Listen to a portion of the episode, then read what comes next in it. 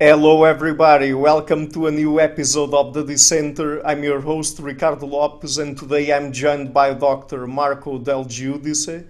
He is Associate Professor in the Department of Psychology at the University of New Mexico. In his work, he explores a wide range of topics at the intersection of human behavior, evolution, and development.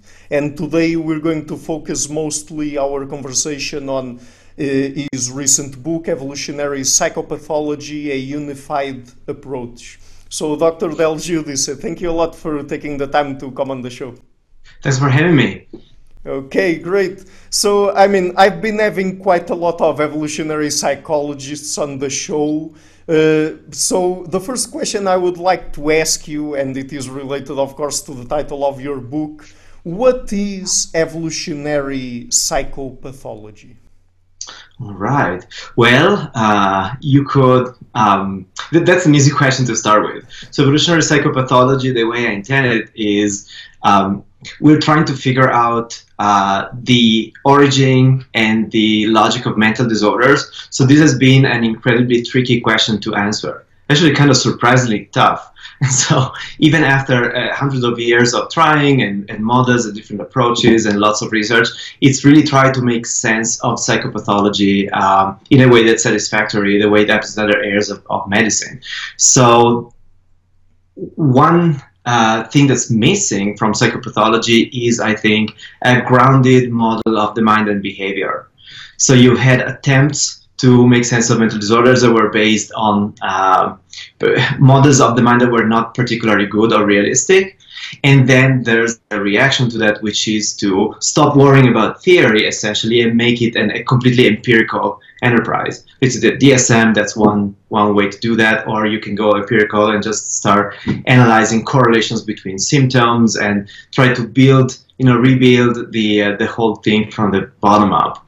Uh, and what's still missing is a uh, reasonable working model of the mind and behavior that's based on you know biological insights. So evolutionary psychopathology would be uh, a way to do that. Start from what we know from evolutionary psychopathology, evolutionary genetics, uh, evolutionary approaches to neuroscience, and then bring it together. Um, build the foundations and then on that uh, try to reach an understanding of how mental disorders arise, what they, you know, what are they, um, why they happen, what vulnerability is, uh, and then make sense of the hopefully of the whole thing in a way that works better than we have today.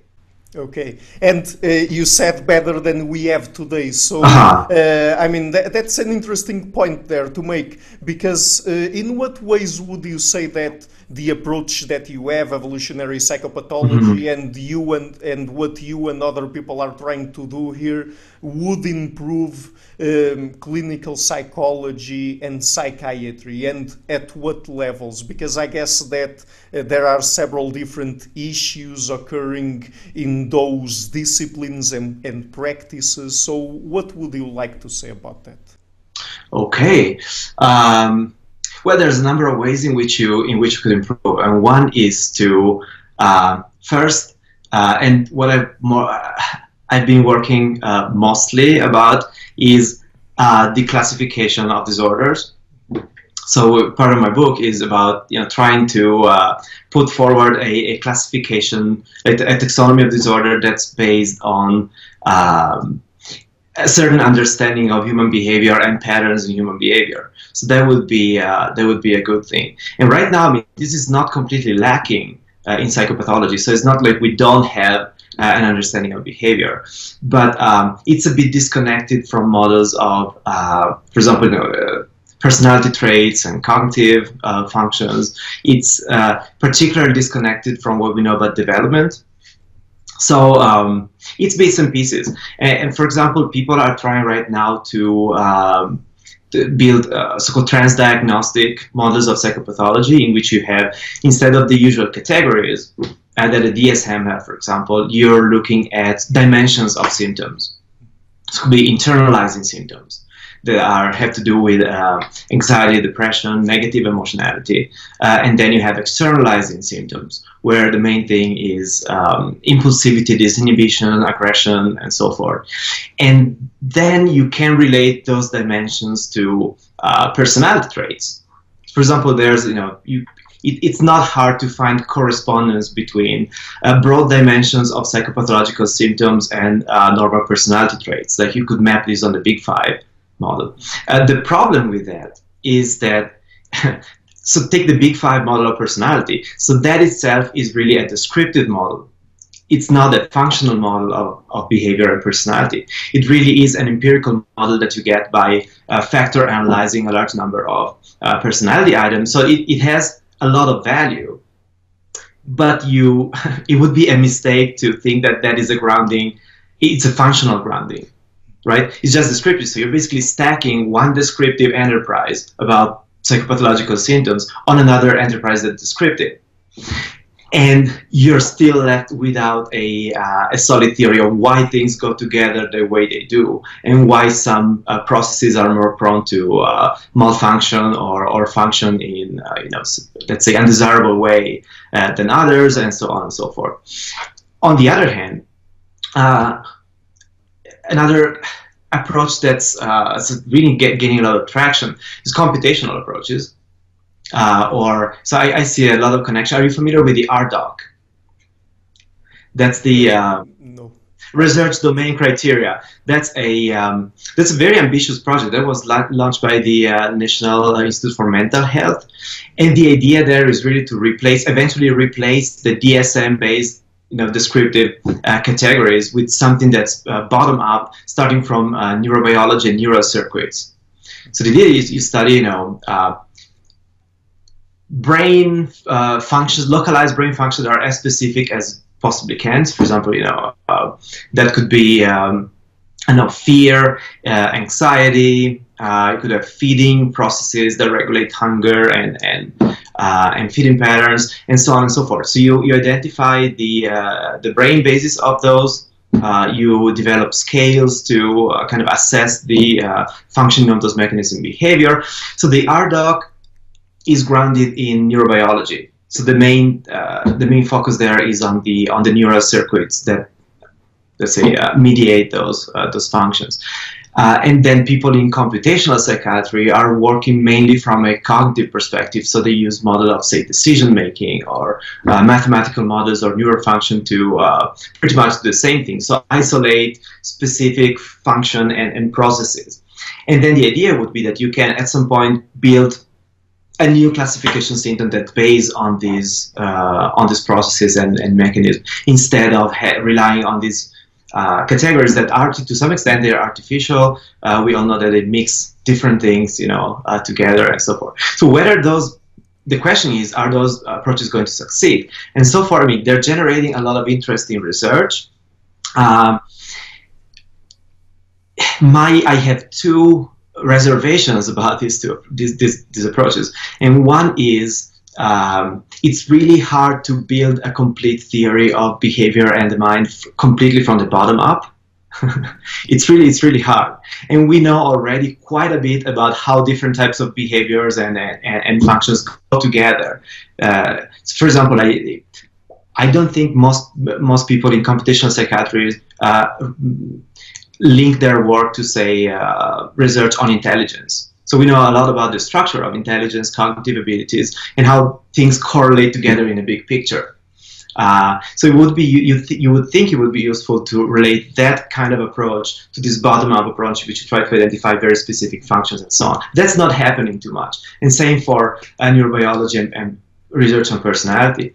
On the other hand, one thing that's I think a limitation of these approaches right now, I mean, doesn't have to be, but right now I think it's it's a strong limitation.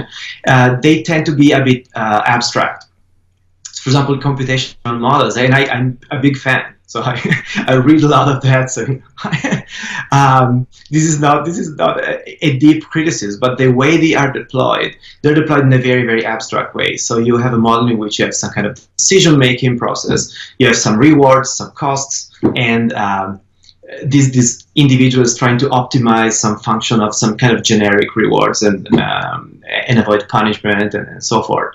So you can get some good insights from that, but uh, it's completely lacking the specificity of you know where there are different types of rewards. there are social rewards, there are you know sexual rewards. Uh, some rewards that uh, have to do with you know, status and dominance. Some rewards that do with you know caregiving and uh, and you. I think you can make a really good case that the logic underlying these different types of, of goals and uh, and motivations is actually you know, different. There's some specificity in the in the way you reach those goals and so forth. And if you there's uh, some of the behaviors you uh, you engage in are not just um, for your own. Let me say this uh, this way. So some a lot of behaviors we uh, we engage in have a communicative function. So you're not just doing something to obtain X in the world. You're also signaling other people uh, something about you, something about your intentions, and so forth. So, the, and some symptoms, uh, I think there's again a good case that a lot, several symptoms of psychopathology might have a communicative function instead of just a kind of personal. Um, let's say uh, disconnected function and so on. So unless you embed these models into a let's say ecologically realistic um, model of what human beings uh, are for, what are they trying to do? What are the you know uh, motivations we uh, we have? What how does our social structure work? How does it relate to our you know evolutionary history and so forth? Then I think they will remain a bit.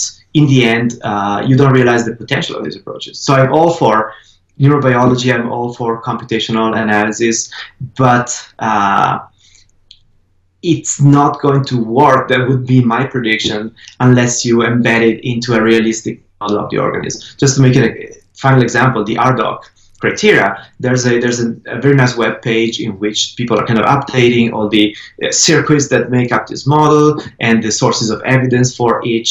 And the last time I, ch- I checked every like six months ago and, and, and take a look. Um, so for example, I, I don't think there is any uh, slot in the model for uh, sex and mating. Mm-hmm.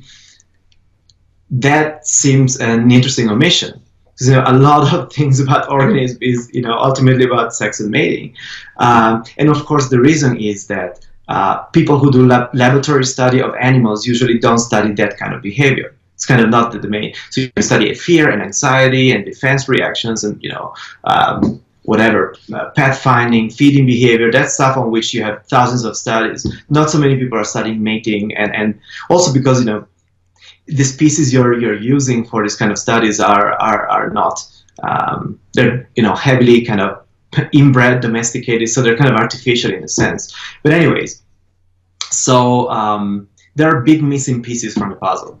And an evolutionary approach i think really alerts you to this. You, you can't have a, a broad evolutionary approach to uh, the mind and behavior and forget about mating uh, you just can't. So that would be, you know, uh, one nice way to start. So have a realistic picture of what we're, uh, what the organization is about, and what are the costs and benefits, and so forth. This is another. Uh, we we can talk more about this later, maybe. But the idea of trade-offs and the fact that behaviors have cost and benefits, and you're always in a in a tricky situation. There's no optimal behavior that's just good in every possible sense. That's also another good insight. Hmm. So, I, I, mean, I guess that a very big component that we have to tackle here uh, that's behind psychopathology is development. Because, mm-hmm. uh, I mean, we are trying to ground things here in evolution, in evolutionary psychology, but I guess that we can't separate uh, development from the evolutionary basis. I, I mean, mm-hmm. how a particular organism, in this case us humans, evolved. Uh, and because there are certain aspects of our development that are, uh, I wouldn't like to use the word are hardwired. Mm-hmm. I, I, mean, it is somewhat close to that. In in your book, you, for example, at mm-hmm. a certain point say that uh, there are several developmental processes that are highly canalized. Mm-hmm. I think this is the uh-huh. term that you use. So yeah. Could you explain that? Sure. I mean, the uh, canalization is a is really a general term uh, in developmental biology, and it means that you so generally speaking, developmental processes are trying to develop a certain phenotype, and there's so many ways in which things could go wrong. You know, uh, so as a rule, you don't want to be too sensitive to all the little details and random events that happen in the environment, you know, fluctuations in whatever nutrients and uh, uh, I don't know, it could be anything, you know, uh, hormones and, and uh, gene products. And uh, of course, eh, just think of a developmental process that's completely, uh, but there can't be, you know, there must be some structure, but it's very open to all sorts of information from, you know, genes and the environment and so forth. It seems like a, a good thing, but it's probably not. because then every you know every little uh, you know mutations or unanticipated little accident can derail the process and you, you end up in a different uh, in a different region where uh, the trait is not adaptive anymore so as a rule development um, one thing it does it just protects the development of the phenotype from uh, from noise essentially um, and that's a paradox because you also want to be open to sources of useful information from the environment. That would be adaptive plasticity. But you know, uh, the background is that plasticity per se is not necessarily a good thing and, and probably mostly damaging to the organism. So uh, there's a there's a role for plasticity that is adaptive, but there are constraints on it, and that's um, that's pretty much what it is. So that's that's the idea, general idea of canalization. And then uh, there are regularities in human development uh, for sure in terms of when different behaviors emerge. Um, when, uh, especially if you take like a motivational perspective, uh, different types of uh, of motivations and goals actually kind of come online at fairly specific points in development. There are some uh, probably some parts of development in which people are more sensitive to some uh, factors than others, uh, and then you have uh, you know more influence of the not um, family processes. We can talk about attachment maybe later. And what happens when your social world gets populated by uh, peers you know not just by your parents and family but uh, but by uh, other people more or less from your age and so forth so of course then you, need different goals and motivation that's that's what happens hormonal processes that's that's very important. I mean, you have puberty. There are some other hormone transitions in middle childhood that could be relevant, or actually, there's quite a bit of evidence that they are relevant for some uh, disorders. So. Um, again, you want to integrate, though. That's the thing. You want to integrate this understanding of development within a broader picture of uh, of the goals of development. Um, and this is something that, again, I think an evolutionary approach can uh, can do for you. And mental disorders, there's um, there's a, a, really big database on the developmental patterns, so the age of uh, onset of the symptoms. You can differentiate sometimes between subtypes or different versions of disorder based on the age at which they arise. And uh, it's really exciting to begin to connect that descriptive uh, knowledge about developmental patterns to the function of developmental processes.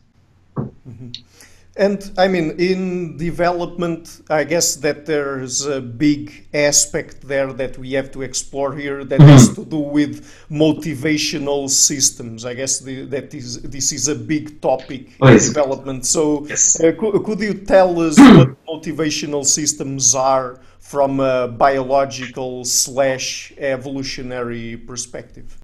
Okay, that uh, well, I use that construct in the book quite a bit, um, and the idea of a motivational system is that um, okay, first thing is motivation is not general purpose, and that's of course very uh, very evolutionary, right? So we, you know, you have different uh, things you need to do in order to achieve eventual. So you can't maximize fitness directly. So you have to do things like survive for at least for a while, and then you have to you know get energy for uh, for your process. You need to get food. You need to well then you need to avoid a food that's uh, toxic or, or dangerous items, uh, and then you need to you know establish your place in a, social network.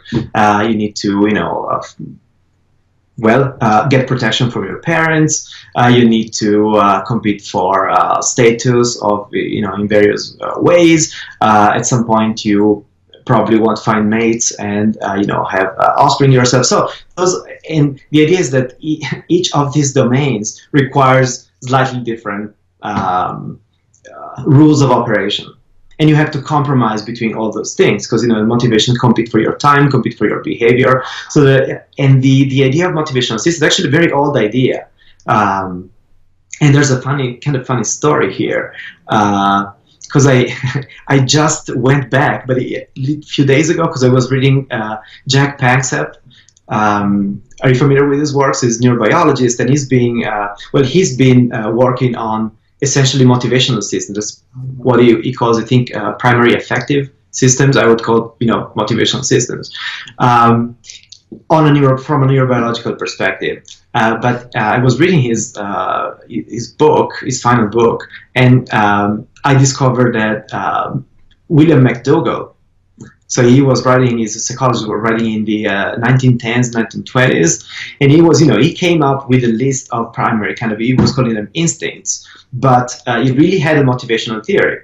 Uh, each of them was a, a, system with a goal, certain behavior, certain learning mechanisms built in, and the list McDougall's list from a century ago is very, very close to the list I provide in the book. So there's kind of you know certainly uh, uh, it's interesting, and the idea that um, a motivational system would be a, some kind. It's it's an abstract construct. So it's not like necessarily something we know how to pinpoint in the brain, but the idea is that you have some kind of goal-directed system that selects some uh, does some important functions for you. One is to select from the environment what happens to you, uh, attract your attention, or make some uh, things in the environment salient, uh, and then uh, manage the balance uh, of behavior by negotiating probably with other systems that are worried about other salient things in the environment. So I might be hungry right now. Okay, so my uh,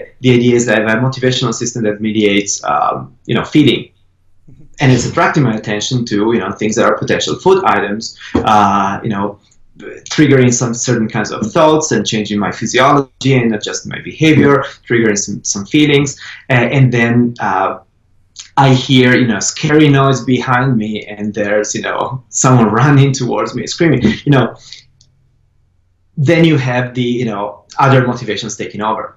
So there's there's a balance between systems where uh, you're competing, uh, things are competing for attention, and there's some kind of hierarchy or, or some kind of regulation. So motivational systems give you uh, broad goals, uh, and, and the idea is that you, you know, those systems are kind of constantly working to, from the moment they come online, uh, monitoring your your situation, your environment for whether your goals have been reached or not. You know how far you are from. It's kind of you know, and the idea is that of a uh, kind of cybernetic system, right? There's kind of feedback regulation or, or, or, some kind of proactive regulation, but you're trying to reach some goals.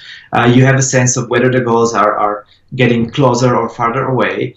Uh, and you get certain behaviors that are uh, generally useful to reach those goals that are deployed with more uh, probability when the system is activated. Uh, and then if you actually are able to reach the goals and you get some reward, but the, again, rewards tend to be very specific in this view. It's not any reward will do. Each system wants, you know, a, a certain thing. So, if, if, for example, if I take the attachment system, which we understand very well because there's been a lot of research, uh, infants and children are have a very strong motivation to keep the caregiver uh, available. Mm-hmm. Could be physically close. That's usually, especially the beginning, but then, especially as children grow older, physical proximity. Um, is still important, but it can be replaced to some extent. But the, the, the, just the knowledge that the caregiver is going to come in, in case of need. So the caregiver, you want availability of the caregiver. Um, usually nothing you know nothing much happens but when the, the, the baby or the child gets uh, you know for example there's something scary so they fearful or they feel uh, pain or some kind of you know threatening negative emotion then you see you know this system kind of getting online and activating and triggering some behaviors like again you know crying for uh, crying for attention or uh, trying to you know solicit the attention of the caregiver and so forth. And then if the caregiver comes and comforts the child um, that goes up, that's you know that ends. So you have a, a, kind of shutting off of the system. So you can think of the systems as being in the background, and they get kind of activated when there's something particularly salient in the environment that uh, has to do with their with their goal, whether a threat to the goal or an opportunity to reach the goal, and then they uh, they, uh, I mean, deactivate is a bit of a uh, kind of abstract word, but that's uh, that's what I would say when they're no longer uh, needed.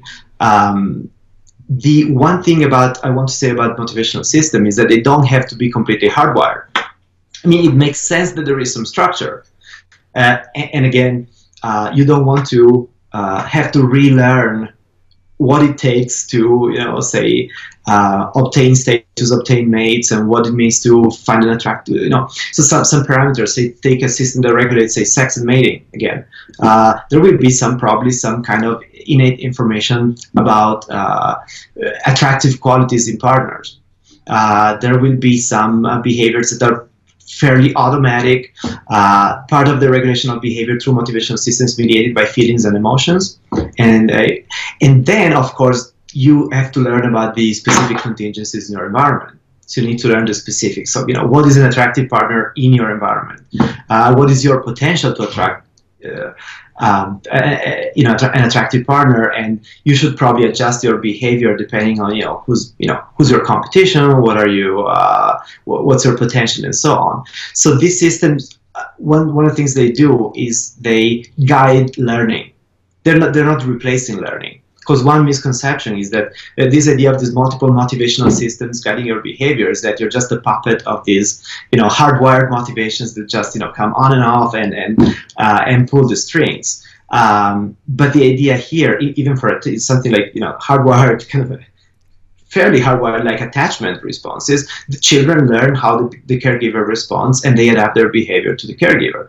For example, some children start by uh, crying a lot, trying to attract attention, and when it becomes clear that the caregiver is not responding to that, maybe because the caregiver is now gets actually irritated by the crying, and now the child learns to keep a distance. And now the, there's still an attachment, uh, activation and attachment behaviors, but they change in quality and they become more, you know, subtle, and you, you try to find a compromise. So uh, learning is not an alternative, I think, to uh, to this idea of motivational systems.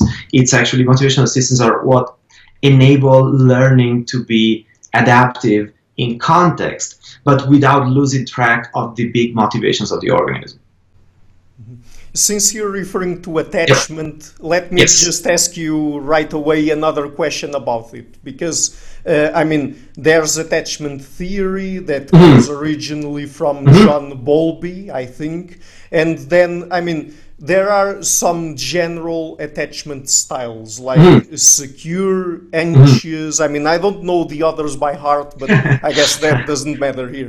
Uh, but uh-huh. I, I, mean, I guess that until recently uh, in attachment theory, people theorize that uh, the way by which the um, the particular child, for example, evolved or developed a particular attachment style mm-hmm. was because she was exposed to, for mm-hmm. example, a certain type of mm-hmm. parenting style. Mm-hmm. Mm-hmm. But isn't it the case that more recently people have been questioning that and saying that maybe uh, it is it has much more to do with individual variation at the level of personality for example and that mm. different children with different personalities mm. react to the same kind of parenting style in different ways mm-hmm. yeah it's uh, so I, I don't think we have that figured out yet but yeah i mean the so the uh, the way attachment theory starts and again Bowlby uh, just an interesting reminder for you know, who's watching. Uh, one thing that was unique about John Bowlby, he was psychoanalyst, uh, but he got uh, really, really uh, into the the biology, the ethology of the time, and the kind of blossoming cognitive psychology. So he was a you can say you can really say that attachment theory was the first instance of kind of well-developed evolutionary psychology uh, at a time. And then, uh, well, it got you know it got really successful. So it, it entered the mainstream uh, eventually, and uh, let's say the, the, most people who work on attachment right you know today they're not particularly aware or, or interested in the evolutionary roots. And I you know I've done it, other people have done it. So we've been trying to argue that the, the field should reconnect with uh, its kind of initial um, uh, initial theoretical background to make progress. But so uh, in attachment, the initial idea is that again, um, you uh, children have this uh, primary mo- a very strong motivation to keep the caregiver available. Uh, there's a survival reason to it. It's not just just because there's a, a, strong evolutionary reason because children need to need protection, need to you know, and, and can survive or protect themselves from dangers by themselves. So they, they really need a caregiver to uh, to do this for them, and so they should have a very you know strong and and um, how to say uh, prioritized system to keep the caregiver available and, and, and get what need from them. So um, originally, the, the, theory is is a you know there's an evolutionary um, aspect in the in the goal of the attachment system, which is based on survival and, and avoiding dangers and so forth. But uh, then the way in which the attachment system develops, that comes really from quite a bit from the kind of psychodynamic tradition, really is a sort of learning process. So depending on the parents' reactions uh, and on, on whether the child is successful or not in negotiating the, the request, then he, uh, the child forms uh, internal models of the parents and the environment and what happens when I'm in distress, what happens when I ask for help, and that guides behavior. So it's very environmental. It's a strongly environmentalist, and you find again, especially the first studies. That's kind of the. the uh, uh, there's also a, um, um, a kind of uh, a dynamic here. Just the first studies of families and multiple generations of attachment between parents and child and children, they found very high rates of concordance. So you could predict the child's attachment styles from uh, things about the parents, including the sensitivity of the parents uh, or even the parents' representations about attachment. Uh, and you could make really good predictions about the child's uh, attachment style. So that you know seemed to fit uh, a very nice environmental uh, story. Um, and that's and that's what you're uh, what you're talking about. So people have been challenging this. Actually, there's a, also a long history of that. Because people working in uh, and child personality actually have been challenging this since the beginning. Really, I mean, since the you know at least the 70s and 80s, you find the first critics. Um, so let me if I have to summarize the, the kind of the state of things right now, I would say that uh, there is evidence that children do respond to parents uh, quite a bit, especially in the early years.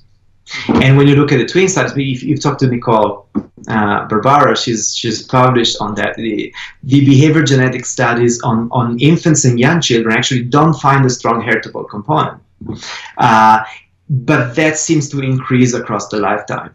The, so it, it really looks like as children uh, grow up, especially starting from middle childhood and then adolescence and adulthood, uh, the connection between the early attachment and the parent's behavior and the, the actual attachment behaviors becomes uh, less closely tied to the to the original patterns of interaction and possibly more guided by other factors that come online. And I've, I've suggested, I've done some work on sex differences, uh, which you start to see in anxious versus avoidant uh, attachment uh, styles. And I've argued that, um, well, they, you start to see those differences appearing in middle childhood, and I've suggested that some hormonal transitions that you have in middle childhood may actually be responsible. So, um, or, partly responsible for that. So, anyways, um, I think Bowlby was probably mostly right about infancy and early childhood, although you still have some gaps. So it's not entirely so we, we can't completely predict the children's attachment through the parents' behavior.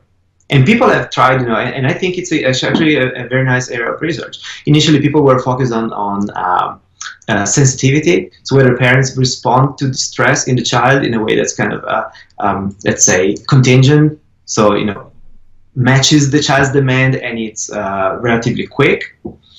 And you can explain a bit of attachment security with that, but not too much. So you have this gap. It's called the transmission transmission gap. So the idea that you know you, the parents' uh, representations can predict the child behavior, but what is in the parent's behavior that mediates that?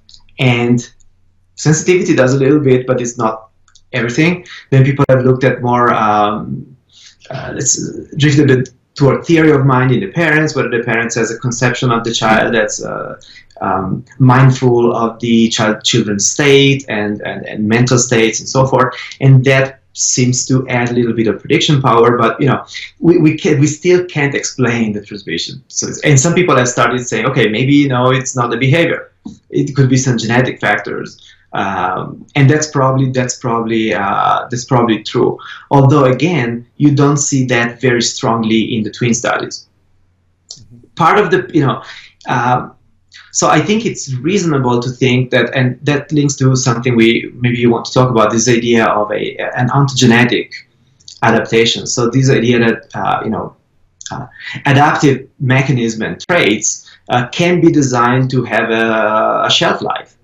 Uh, not everything has to be adaptive all the time. So some patterns of behavior that you see in children may actually be adaptive for a relatively short time and then uh, you know, they disappeared or are replaced or, or recycled into different functions that children grow up. Um, you know, one example is reflexes. Uh, children have also, you know, babies have all sorts of reflexes, uh, sucking reflexes, and they, and then you you lose them, and you know that's fine. You know, it doesn't make them less adaptive, but uh, it's just the the um, the function of the adaptation is limited to a certain stage in the in the life of the of the organism. And so for attachment, uh, the general view in the field is that the attachment system is active. That's actually the the, the phrase, the catchphrase is uh, from the cradle to the grave. It's powerfully online since very early on and then it's something that you have for the, for the rest of your life and initially it's uh, directed to your parents or caregivers and then maybe it's directed to uh, think you know important like close relationship like best friends or and then it becomes uh, romantic partners and so on. So but it's the same thing doing similar things across the lifespan. And even if that is true i think there's there's a good you know I think it's it's true as far as it goes. It, doesn't mean that the system has to work in the exact same way from the cradle to the grave. Uh, and if the if the cost and benefits and the goals change across the lifespan, uh, you would expect selection to design the system to have you know behave in a certain way early on and maybe then switch gears and, and behave in different ways. For example, just uh, to to be, uh, it makes sense that a child would respond closely to the behavior of the parents. So that doesn't seem bizarre to me right? The fact that children would be, because they really need the parents to to um, to be as available as possible, but without um, uh, mismanaging the relationship. So you could think that babies would be attuned to respond to their parents in a pretty close way in terms of attachment behaviors. Um, but as children become more autonomous, right?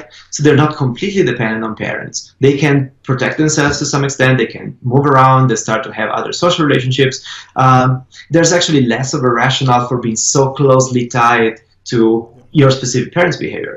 And then when you move to romantic partners, well, you have all sorts of other problems that you, you have to manage. And so the idea that whatever your parents did to you or, or the kind of relationship you had with your parents are the template for for dealing with your romantic partners. Uh, I mean, I'm not saying yes or no because they're, but uh, the idea that it would track the, the parents' behavior so closely um, starts to make a bit less sense. So why why would that be useful? Uh, and Bowlby really wasn't so much. I mean, he had a really good theory of, of children and, and the survival function of attachment. He didn't really develop a, a, a functional theory of attachment in couple relationships because then you have to you know it, it intersect with mating uh, and you know a different set of problems and, and cost and benefits come online. So that's my that's my argument.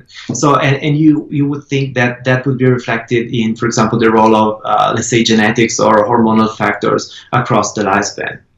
So I've been very rambling in this but I, I, have an entire you know line of work on attachment, so I tend to uh, I tend to get excited about it. Uh, so to answer your question in a, in a compact way, I would say yes. I mean there are reasons to challenge a pure environmental account of attachment. Um, the newer longitudinal studies, because now you know, and one thing is in a longitudinal study, it just took forever to to run them. So you can't really fault people, say, in the 80s and, and early 90s, uh, assuming that what you see in children across just a few years will just keep happening with, with adults. We just didn't have the data. And we actually, there, there were a few long, you know, long run longitudinal studies, and they took like about 20 years to complete. And when those started to get published, people were surprised because the the connection between early attachment and later attachment seemed to be uh, much weaker than people were expecting. And you, you saw much more change and, and, interesting dynamics over time than people were assuming based on Bowlby's ideas and, and what happens in, in young kids. Uh, plus, the other problem is you to, to measure attachment, you have to use completely different methods. You know, with babies, with infants, with children, with older children, with you know adults. And so there's actually a debate about whether you're actually measuring the same thing. Because you, you might argue, for example, people in certain tradition of attachment would say that questionnaires really don't um, don't measure attachment in any deeper sense. And so, um, are we measuring the same thing when we see changes over time? Is it because the, the behavior actually changes, or we're just measuring different things? And that's actually know incredibly hard to.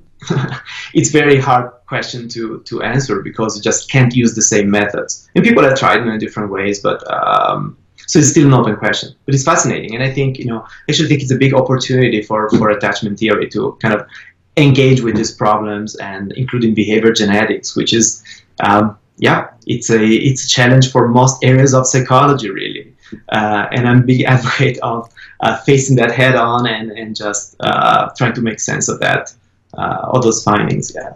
Mm-hmm. So I guess we could say that at least at the moment it's still very complicated and we don't have a definite answer yet. I don't think we have a definite answer. Uh, but we definitely have, you know, more reasons to explore more broadly.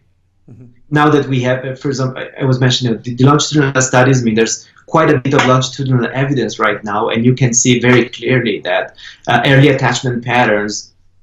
There's a little bit of it that maybe transfer and predicts later on, but uh, it's it's fairly weak, at least in some cases. And then there are some changes over time that seem to be uh, regularities. So children who that are disorganized uh, early on, so you have this kind of inconsistent behaviors and this kind of the slightly dissociative uh, behaviors. Uh, they tend to form uh, more dismissing and avoidant attachments as, as they go on. And what's going on there? I mean, again, we have the descriptive data. We have some, um, let's say, psychological models of how this happens in terms of how representations maybe change and get reorganized. Uh, we don't have a good uh, functional theory of what's going on. Um, and, and, and again, to the extent that attachment theory kind of reconnects with an evolutionary uh, approach to behavior, I think there's also progress to be made. Mm-hmm. Right. Uh, but enough, enough of attachment theory. yeah, let's now move on to another interview. topic. Yeah, uh, and I mean, in the broader context of uh, evolutionary psychopathology, uh, how do you include knowledge coming from behavioral genetics and mm-hmm. uh, differential susceptibility to, for example, mental disorders mm-hmm. in, in, this picture? Okay. Um, can you be a bit more specific? What, do you have? Uh, well, I, I, mean, because we were just talking about mm. developmental processes sure. and, uh, I mean, theories associated with hmm. development, mm. like attachment theory. Right, right, right, uh, right, But when we get specifically into disciplines like behavioral genetics, mm. then uh, many times, because we are able to know the heritability of certain traits or hmm. how heritable certain mental conditions conditions are, then um, I mean, sometimes I get the feeling that uh, in behavioral genetics, thing, uh, things hmm. seem to be a little bit more innate than when we talk about uh, developmental approaches mm-hmm. more broadly, I guess. Right, right. Okay. Yeah, I mean, it's. Um, I, so it's a challenge that I mean I see three players here. Um, and so you have the uh, you have the behavior genetic uh, approach. Um, you have the uh, the evolutionary theory. So, so you can study the, the genetics of the of some traits or behaviors. That doesn't tell you much about the function. So it's really about you know mostly about just measurement and uh, you know in, in a simple version you can try to parse variance into you know uh, whatever additive genetics versus different types of environmental sources uh, and then you have the you know theories about what what is the behavior doing, why it's there, what are the functions, what are the cost and benefits. Um, and for a long time, there's been a, just a big gap in between. Um, and I, you know, uh, Plomin's. I think Plomin's, you know, kind of famous textbook of um, of behavior genetics used to have, I think, I don't know, like two pages on on evolution. Uh, and most, you know, evolutionary psychology textbooks actually don't even have that. So you, know, you have maybe a footnote or a little paragraph on, on behavior genetics. So there's there's been a disconnect for a number of reasons we, we don't have to uh, to talk about, but uh, which means that uh, you so it's useful to constrain evolutionary ideas about a trait uh, with some notions about the genetics of the trait. It's also true that uh, the kind of say heritability statistics, these kind of very broad level descriptions, are not incredibly useful in you know in telling you something about the function of the trait or whether a certain evolutionary hypothesis is likely to, to be uh, more or less more or less correct. So just you know, um, then I mean you can you, you need to look a bit deeper. For example, in patterns of say additive versus non-additive genetic variation. So uh, whether um, that would be basically uh, let me say how do you say this in a simple way.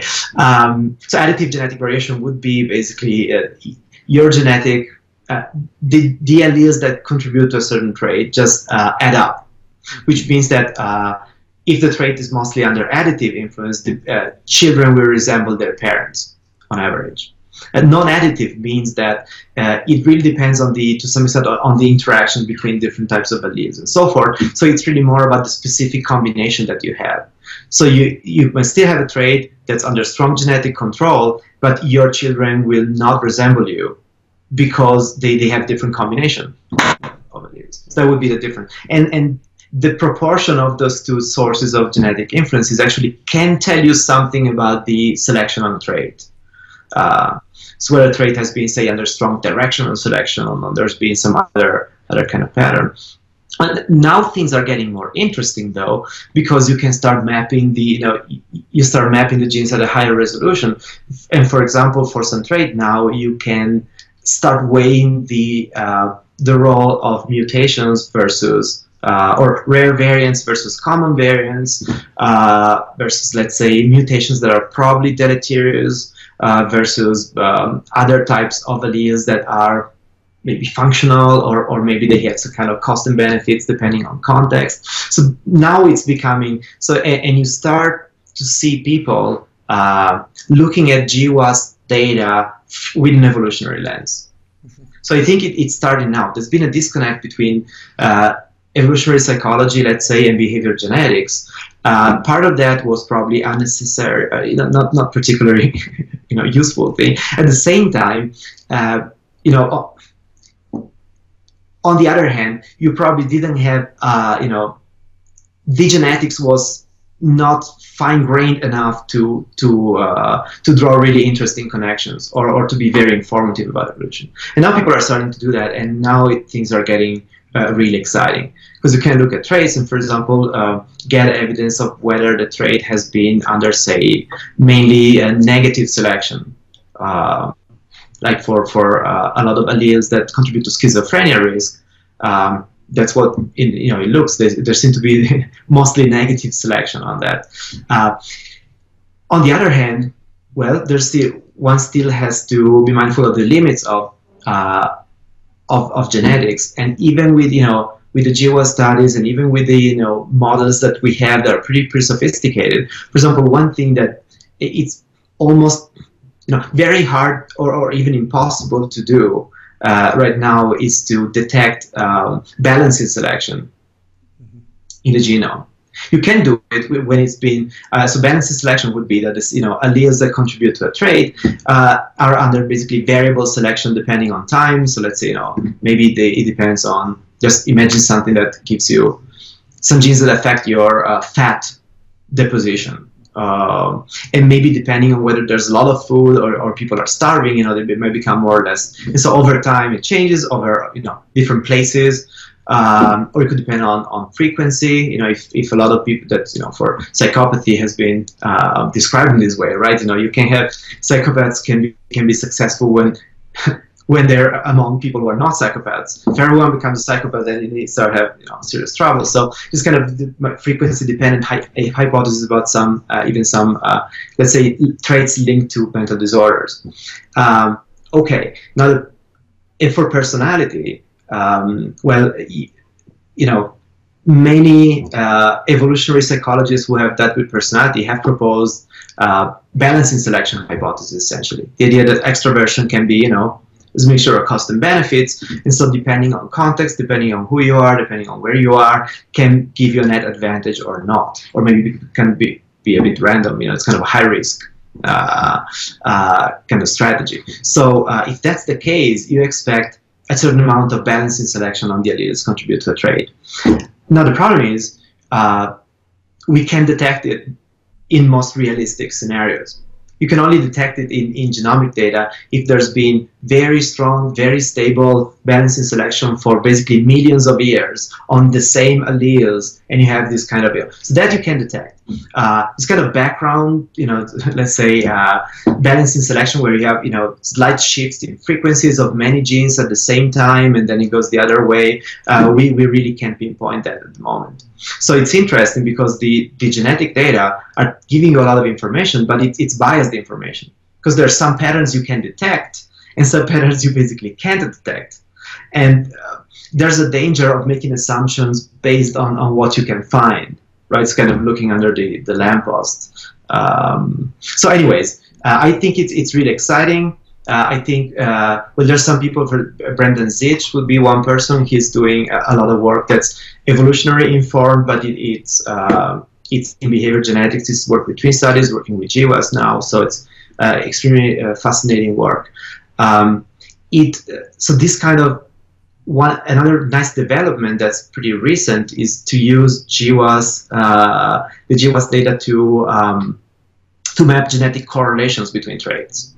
And now you can look at the genetic correlations between, say, different disorders, but not just that, you can look at correlations between disorders and, say, personality traits or developmental patterns. Like, you know, for things like uh, um, for example, let's say puberty, you know, puberty timing or uh, reproductive uh, events, you know, whether people have more, more tend to have more or fewer children, uh, and whether that's genetically associated with some personality traits, with some behavioral traits, with risk for certain disorders. So that, that information is, is incredibly valuable, and I try to use as much as I could in, in writing the book. Um, for development, now that's the I'm circling back to your original question. So now this is where things get really tricky, because I mean that's you know not not a, a secret anymore. But a lot of the developmental theories we have uh, are don't match very well with the with the behavior genetics, uh, with because the factors that psychologists have emphasized, like you know family factors, uh, be socioeconomic status or, or levels of stress within the family or you know uh, parenting styles or chaos or, or uh, I mean those factors don't seem to act in a systematic way on on behavior at least in the long run. Yeah. so you know so what's going on? And so it's actually you know that is the big that is a really big question. I try to do a of work on it. But uh, the thing is, uh, right now there's a handful of people really who have a uh, kind of conversant with with the genetics, but also have a developmental uh, focus. So that there's just a handful of people who do that, and most, you know, behavior genetics is mostly concerned with adults. I mean, there's some developmental work, but it's not necessarily linked to the developmental models. A lot of developmentalists are more or less hoping that it will go away to some extent. I, am kidding a little bit, but no, let's say the field hasn't been eager to come to terms with behavior genetics. So a lot of people are kind of ignoring it and not, not really dealing with the with the implications. And when you actually try to square them, uh, it's it's really hard. And there, there are not many options. So one option is that actually behavior doesn't, you know, is not that plastic. Mean, that's that's one one answer. Actually, you know, things don't matter uh, family, you know, we, we it seems that you know experience in the family are, are impactful and, and shape your behavior, but actually the, they don't. Uh, again, at least in the long run. And so plasticity is, is not as you know that okay. It's it's possible, I guess. But also, I mean, you don't want to exaggerate that. For some traits, actually, there is some some evidence of, of shared fa- like family level effects. For example, antisocial behaviors, aggression. Uh, there's actually those traits actually have a bit more um, shared environmental uh, determination than others. So it's not this uniform, but by and large, uh, so that doesn't sit too well with the fact that in biology you can actually do experimental work, what you can't do in humans, right? Actually take you know offspring where you have some genetic information and actually put them in different situations experimentally and see and you you see a lot of evidence for plasticity.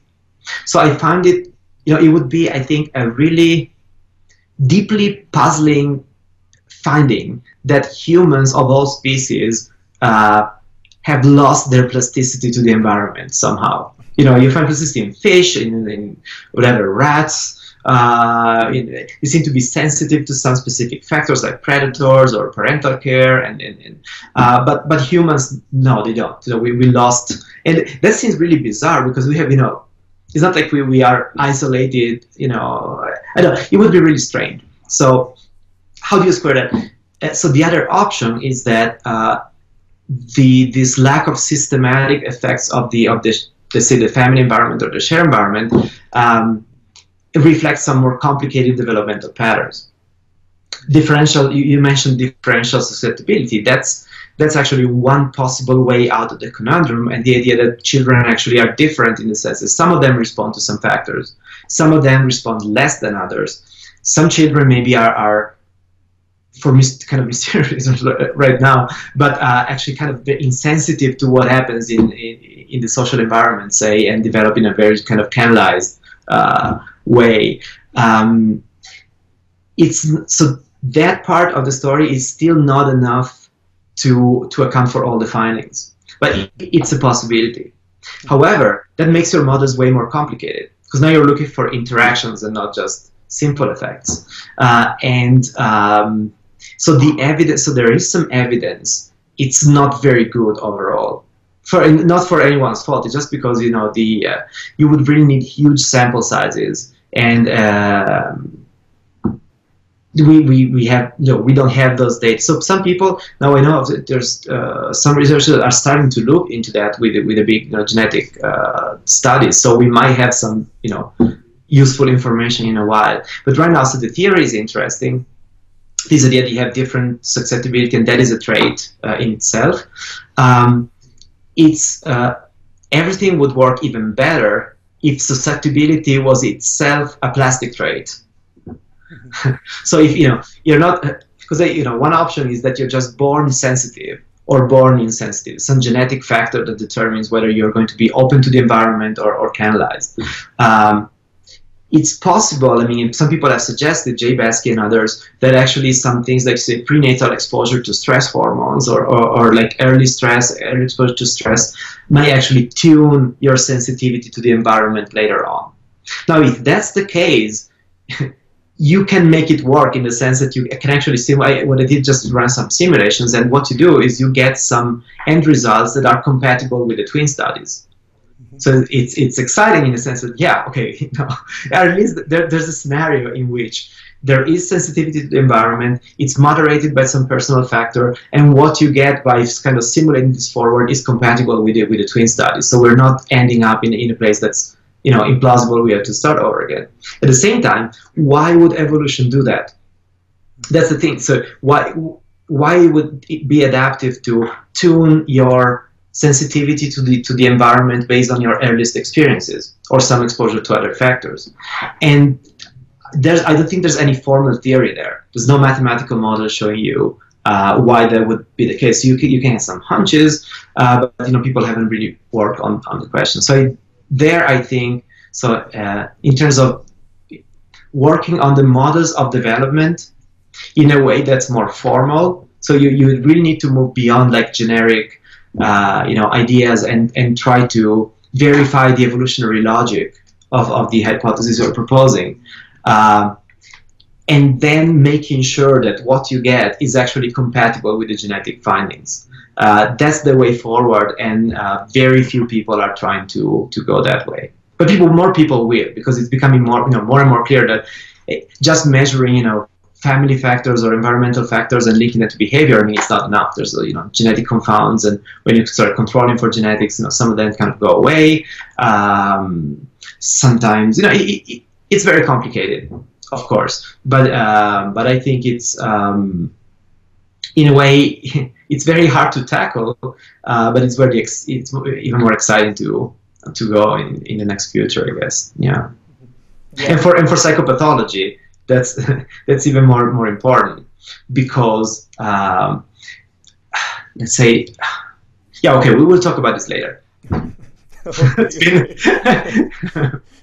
okay, so uh, could you tell us now about the fast, slow mm-hmm. defense model right. that you talk about in your book? And then I think that you also talk about the three different types of um, personality, and then you also associate them with different types of personality disorders. There are the F types, the S types, and right, the right, D types.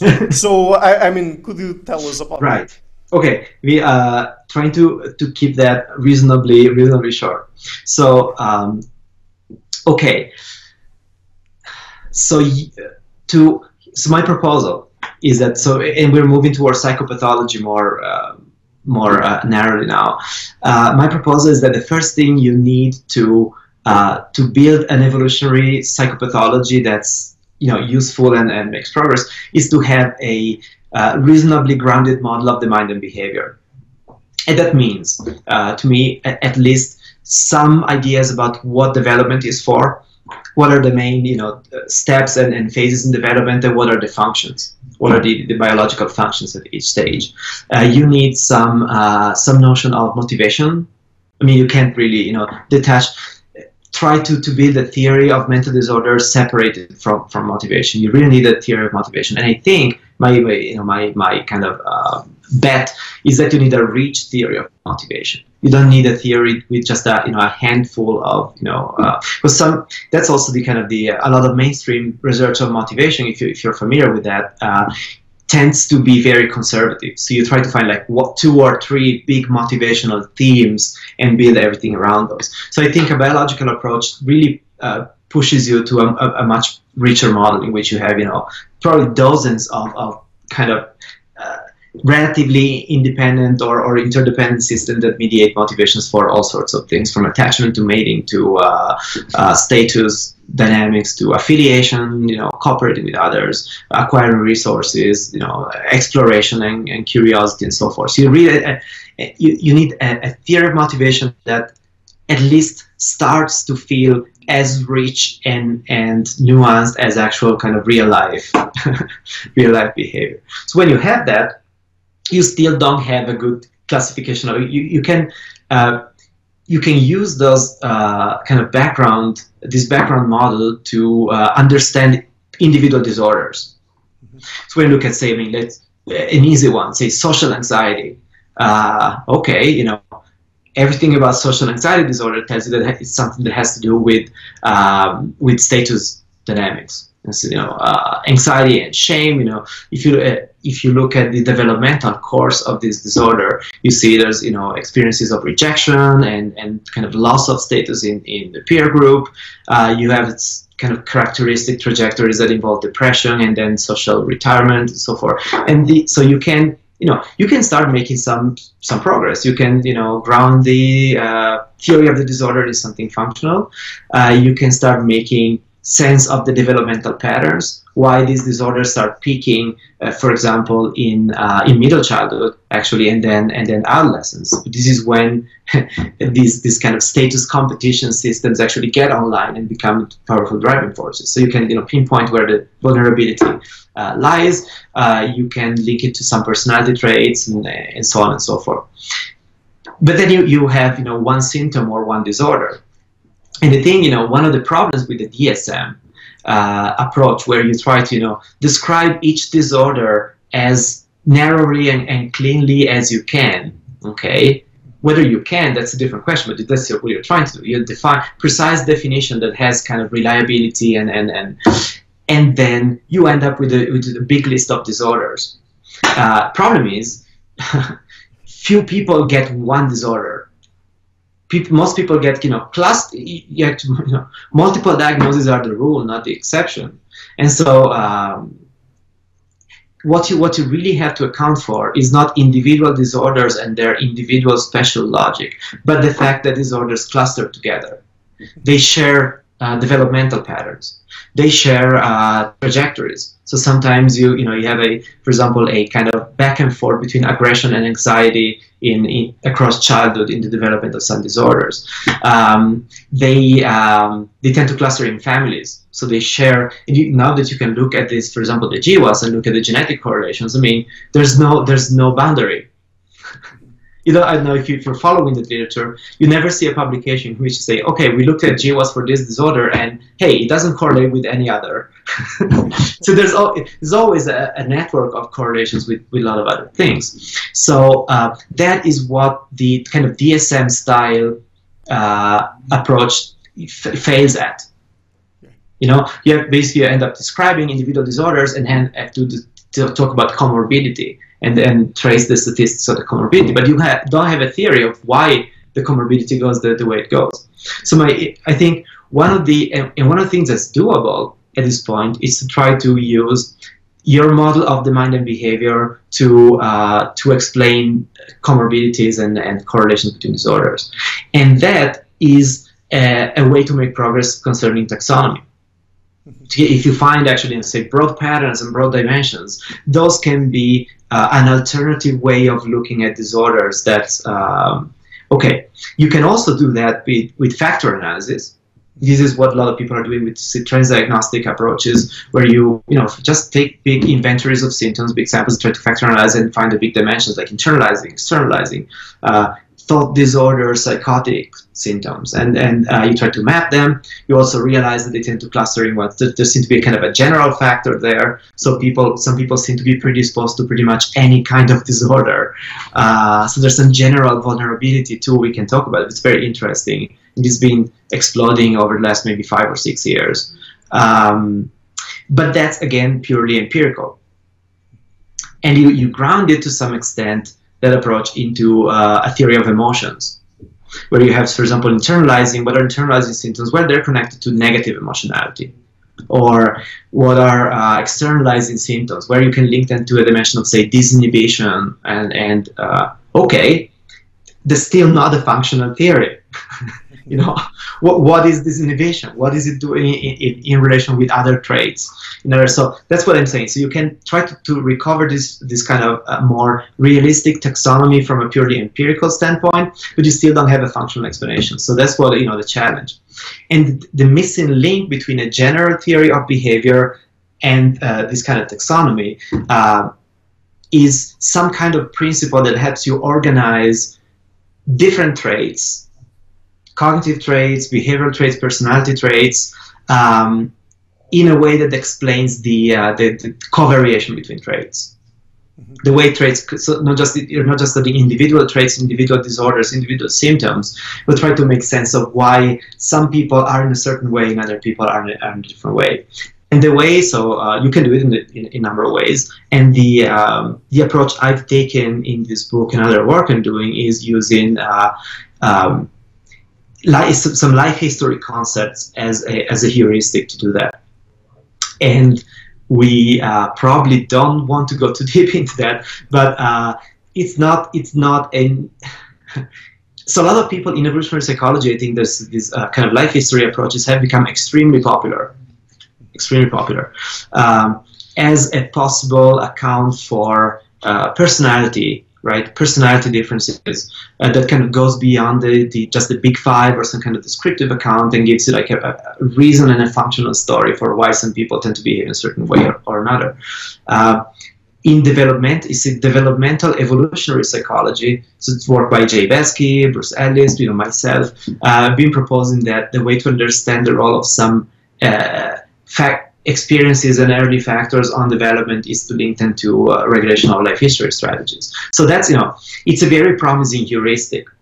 the problem is there's a, a huge gaps in the theory, mm-hmm. and I so and the field is actually going through a crisis right now. So as we speak, basically, uh, because um, well, let's say um, so this idea that you can okay if you look at species I'll make it, uh, you know, compact. So if you look at different species and different life history traits, like you know, age at reproduction, uh, the um, so um, you have lifespan, the number of offspring, uh, things like that, and define kind of the, the investments uh, across the lifespan. Uh, you find very very robust patterns, and one of these pattern is this kind of fast versus slow uh, pattern of covariation. And usually it, it's lots of it is small animals tend to have faster life history. So you know, uh, higher mortality. Uh, you know, they mature early, they die sooner, they have more tend to have more offspring, uh, not do a lot of investment in each offspring, and then as you know, get bigger animals, they, they get to a slower. But even if you control for body size, you still find this uh, these dimensions. So it, it's probably you know also something else, not just size. Uh, probably reflecting some you know deep conflict between allocation to different functions uh, and, and trade-offs between, say, survival at different stages of life and so forth. Okay, uh, now that's kind of exciting because you can think, all right, we have this powerful pattern. Um, it what it does is to is not just explaining one thing. Let's say reproduction timing. No, it links reproduction timing to all sorts of other other interesting traits, its implication. And of course, I mean, reproduction timing it doesn't happen. You know, when you reproduce is not just happening to you because you, you, you, you divide yourself at some point, right? for, for, for species, it means you need to, you know, uh, well, uh, engage in mating behaviors and find a partner and then actually raise your children, make investments. So uh, all these, you know, main life history uh, outcomes, like again, survival, uh, reproduction, investment in the offspring, uh, they are mediated by behaviors they are also mediated by uh, physiology. You know, whether your your uh, you know sex hormones uh, versus you know the, the regulation of stress hormones, how you regulate the the immune system, for example, to put say less energy in maintaining your body for the long term versus versus switching some of the energy to reproduction and so forth. So potentially that you know, and where, that's where the excitement lies. If you actually could apply some of these insights to individual differences, maybe you can explain not just you know one trait or little cluster of traits but broad patterns in you know personality behavior and also physiology maybe uh, and developmental patterns like say maturation timing puberty timing and, and things like that. And that's the problem is so and there's some data that uh, that definitely seem to you know fit with this pattern. Uh, so it seems to make sense and people are getting you know really excited about that uh, and now people are there's been a mounting criticism for a number of reasons. And one is that you can't actually, it's not trivial to go from the, the level of variation across species. And just the idea you can apply this to individual differences is actually much trickier than, than people have hoped for. Uh, and we don't have actually a lot of good models, like almost any good model of that kind of you know transition. So um, it's been um, a bit of a shot in the dark. Uh, and then for some people have been, I think, over applying the concept uh, so, for example, you know, it's tempting when you have this kind of, you know, attachment theory has done that too. I mean, if you read the attachment literature, so the idea is attachment is a specialized system that deals with, you know, initially caregiver availability and this kind of you know regulating close relationships. And then somehow the literature now deals with everything like know, leadership uh, you know and uh, whatever i don't even you know sports uh, this and that you know all from so it's easy to kind of over apply concepts that seem to be uh, powerful. So life history this life history approach people have applied it to all sorts of traits. And sometimes without a very clear rationale or, or, or very clear uh, you know compelling uh, evidence. So you know the field has moved ahead of itself. So I, I, kind of find myself in a very strange spot because I'm I'm a proponent of this kind of life history uh, approach as a, as a heuristic. So something that can be useful to organize uh, kind of uh, knowledge and, and, make hypotheses about individual differences. At the same time, I, I'm a critic of the field. because I actually do. so I, I mean, in, in, a weird spot, uh, spot in a sense. Um, and so um, writing this book has been an interesting experience. Because I okay, so when you um, apply these to individual differences, my approach has been uh, twofold. On the one hand, I tried to restrict. So okay, it's basically I, I, I'm assuming that something like a fast versus slow continuum of life histories can be applied meaningfully to, to individual differences. And I, uh, I actually have a paper. Uh, it, it's in a preprint right now. If people want to, you know, go deeper in detail, you know, I, I basically try to tell the story from the bottom up. So start from scratch, and and there are gaps. So it's not, you know, it's not a hard consequence of some mathematical model or some some formal model. It's just, you know it's it's basically a heuristic that may or may not may or may not work. Um, I try to restrict the, the application of this fast versus slow kind of uh, dichotomy to a set of traits that seem to actually you know relate to life history outcomes in a, in a pretty straightforward ways. For example, I would see impulsivity and risk taking as personality variables. Uh, I think they are a good candidate in the sense, and I, I see them as kind of at the center of my network of traits because you know the, the consequences are a match the theory in terms of earlier, you know, if you're more impulsive or risk taking, you are likely to uh, reproduce earlier if you do. Uh, people with these traits tend to be less investing in, in parental care and more, you know, kind of say distracted by other things. Uh, they tend to be a bit more promiscuous in their in their mating patterns, so they put more effort in mating uh, at the expense maybe of long-term relationships and and, and parenting. Um, you tend you, you know you tend to die sooner. So there's higher mortality for all sorts of reasons. So that kind of trait, I think, you know, you can make a, a, a solid case that it relates in meaningful way to hardcore kind of life history outcomes like mating, parenting, mortality, uh, and so forth. Um, and then, um, okay, that's been one part of the strategy. Um, and the idea here is that uh, linking to psychopathology, here's the, uh, the idea. You, you can basically have, you can look at individual variation in all sorts of ways and from all sorts of, of dimensions. Um, this heuristic is to consider one dimension of variation that has a functional, kind of a functional meaning. This idea that uh, there are trade-offs between, again, mostly I think mating and parenting for humans.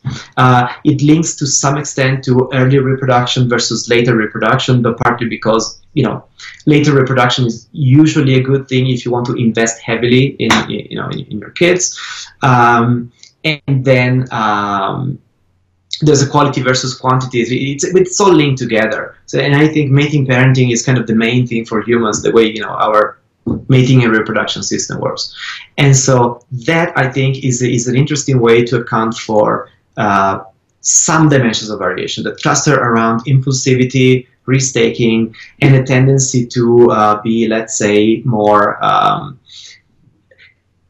let's say uh, more restricted in, in you know let's say sexually restricted and more kind of socially cooperative versus more unrestricted and, and less cooperative or more say exploitative in a, in a number of ways. So that's one dimension. Does it explain everything about personality? Absolutely not.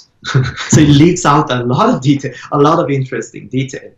Uh, but if it works you have one you know one uh, you know kind of um, let's say big picture uh, concept that might actually help you. Uh, let's you know you can apply to disorders uh, and see okay do they correlate with these traits and and do they cluster in meaningful ways as they correlate with these traits uh, and uh, the idea here is to use this this heuristic really of a fast versus low dimensional variation to make sense of uh, patterns of covariation and also the, the risk factors. So if that is true, you expect for, for a number of reasons, some environmental but some genetic. So it's not a, a completely environmentalist uh, approach that uh, people with like faster, let's say, combination of traits, so more again impulsive risk taking, more exploitative, sexually unrestricted, uh, that will be associated by and large with uh, environments that are more risky and and dangerous and, and kind of lower quality and so forth, and, and vice versa. Uh, so then you can look at disorders and see if that's the case, because because some mental disorders actually are, are associated with uh, this kind of environment, right? Uh, chaotic, risky, you know, uh, let's say problematic environments. But then other disorders are not. Uh, there's some some and so most disorders actually tend to usually you know bad things go together and good things go together. But a, a, lot of things you know there's some disorders that seem to be exceptions. For example you know uh, obsessive compulsive personality disorder um, we, which can be again so i'm suggesting in this model that uh, it's a good candidate for being at the borderline between an adaptive strategy and maybe and maybe a disorder. So you could see that as what you were suggesting like a tale of a uh, of a distribution where you know you have kind of this constraint and conscientiousness, uh, and you can take it sometimes to pretty extreme level, and it's kind of still work for you. Can, can still work as a, as a strategy. Of course, then the, you can't have too much. So it's probably at the borderline. So it's not like oh everything you know. OCPD is always an adaptive strategy. I wouldn't say that. I would say it's a good candidate for being something at the at the borderline uh, there. Uh, now, OCPD is interesting because it can be very debilitating for you know in, in terms of social relationships. People can be you know ex- extremely uh, kind of from a from the perspective of well-being and mental health can be very distressing and very damaging. But at the same time, um, it doesn't go together with, with with a lot of bad stuff. So it's not strongly associated with, say, early uh, stress or early experiences of abuse and neglect. Uh, actually people i think there's some evidence people with OCPD tend to actually uh, like um, uh, I'd say earn a bit more on average. So it's not you know you can be actually promoting some some aspects of you know uh, success in in some ways. So uh, that disorder doesn't really fit what happens with most disorder. Autism is is similar in the sense that there's again uh, probably a lot of heterogeneity in there, but there's some, you know, very inconsistent evidence about the, the epidemiological correlates. So that's um, so. What I think is the, the, the potential of this approach is that this gives you a a map of, of personality. It's a partial map. It's not a map of all personality. Just one thing, you know, it's kind of consider this fast versus low as an initial, like the first thing you, you look at. Uh, so you can make sense of clusters of disorders. Uh, if it works, uh, and I argue that you know promising. Uh, you can make sense of the developmental patterns of some disorders, whether they arise, let's say, early in childhood or maybe in adolescence, and correlations with risk factors. And then, which is also uh, you know something that kind of the holy grail of psychopathology is we you know, everyone knows that a lot of the, the diagnoses are uh, very mixed. So autism is, is probably not one thing the, the genetics is, I think is pretty clear. There's it's not one thing. There's you know all sorts of um, there's different conditions in there. Uh, schizophrenia is probably not one thing. Um, let's what are the, the big uh, the big players here? Well, depression is probably not one thing. I mean, it's, it's probably one thing in a sense, but it, it you know it can be. Uh, for example, there's some evidence that uh, there's can something that we could describe as depression can be triggered by uh, the immune system as, as part of an inflammatory response, for example, um, uh, and so on and so forth. So there's a lot of um, heterogeneity within the diagnostic categories we have. Now you can try to sort it out in, in, a number of ways, but no, potentially you could try to slice it in, in all sorts of ways. You know, empirically, maybe it works, maybe it doesn't. Uh, the gen- this actually, you know, you know, genetics eventually will, I think, clarify some of those things. But right now, it, you know, it's it's limiting it actually because in, in the bigger studies, you need the biggest samples you can find essentially for the GWAS. And so some studies of, for example, autism or schizophrenia, they actually don't make fine distinctions between uh, say subtypes or so what you get from the from the study is something that maybe ref- refers to different things which are squeezed together. And so even how you interpret some of the genetic evidence is a bit, you know, you have to be careful because it, it's maybe um, it's not one thing. So you're not looking at one one condition or one specific. Okay, so if this initial kind of fast low classification system works, uh, it might give you leverage to distinguish between types of disorders uh, within the same within the same category. And the way you do it, you have you know first thing you have to put down some kind of reasonable list of traits that fit with these, uh, you know, broad patterns. And again, I, I talked about, you know, impulsivity risk taking. There's uh, things like, again, uh, you can map it to some extent on broad personality traits like agreeableness and conscientiousness, uh, stuff like that. Um, and then try to uh, use these as um, a tool to look into disorders and see if you can clip them right? In a, in a way that make functional sense using these concepts. And sometimes it works. Sometimes it, it's a partial, uh, I think, success. For example, my again my proposal, which is provisional. Eh, almost everything about this book uh, is, is is very provisional in a sense. But uh, for example, I'm proposing that if you look at autism as a as a broad spectrum of conditions, uh, part of it particularly the, the kind of autism with you know a higher IQ, not not uh, like we call high functioning, although they removed that from the from the DSM now. But um, a lot of the, those conditions are again there's a, there's a broad range from possibly adaptive to frankly maladaptive, so it's not one thing, uh, but a major contribution there is some traits that I, I'm arguing can be part of a specialized behavioral strategy that fits with a slow uh, kind of life history uh, pattern. That's my proposal. However, that's kind of half of the story, and then you have a, a completely different subgroup, which is mostly driven by, uh, as far as we understand, just by uh, accumulation of deleterious mutations or, or, or, new mutations arising. That doesn't really has have anything to do with uh, personality variations or pattern or individual differences is just very close to a pure dysfunction. It's just uh, you know bad mutation or possibly even other factors like infections or you know developmental disturbances just interfere with brain development in a way that that creates some kind of symptoms. And right now they're lumped together. Um, so this is also to say that I don't think this fast and slow classification can explain uh, everything. It's not like everything fits neatly in there. I mean, there would be uh, okay, so maybe you could make an argument that my, you know, this approach to classification is already kind of uh, slightly, uh, let's say, uh, delusional in the sense that it's, a, it's very broad, it's very ambitious. That's what I kind of uh, say. I, am definitely not arguing that you can explain everything about psychopathology with this. I think it gives you leverage to make some broad distinctions between disorders. For example, I'm arguing that uh, you know, well, that's not a new argument. Of course, people have been.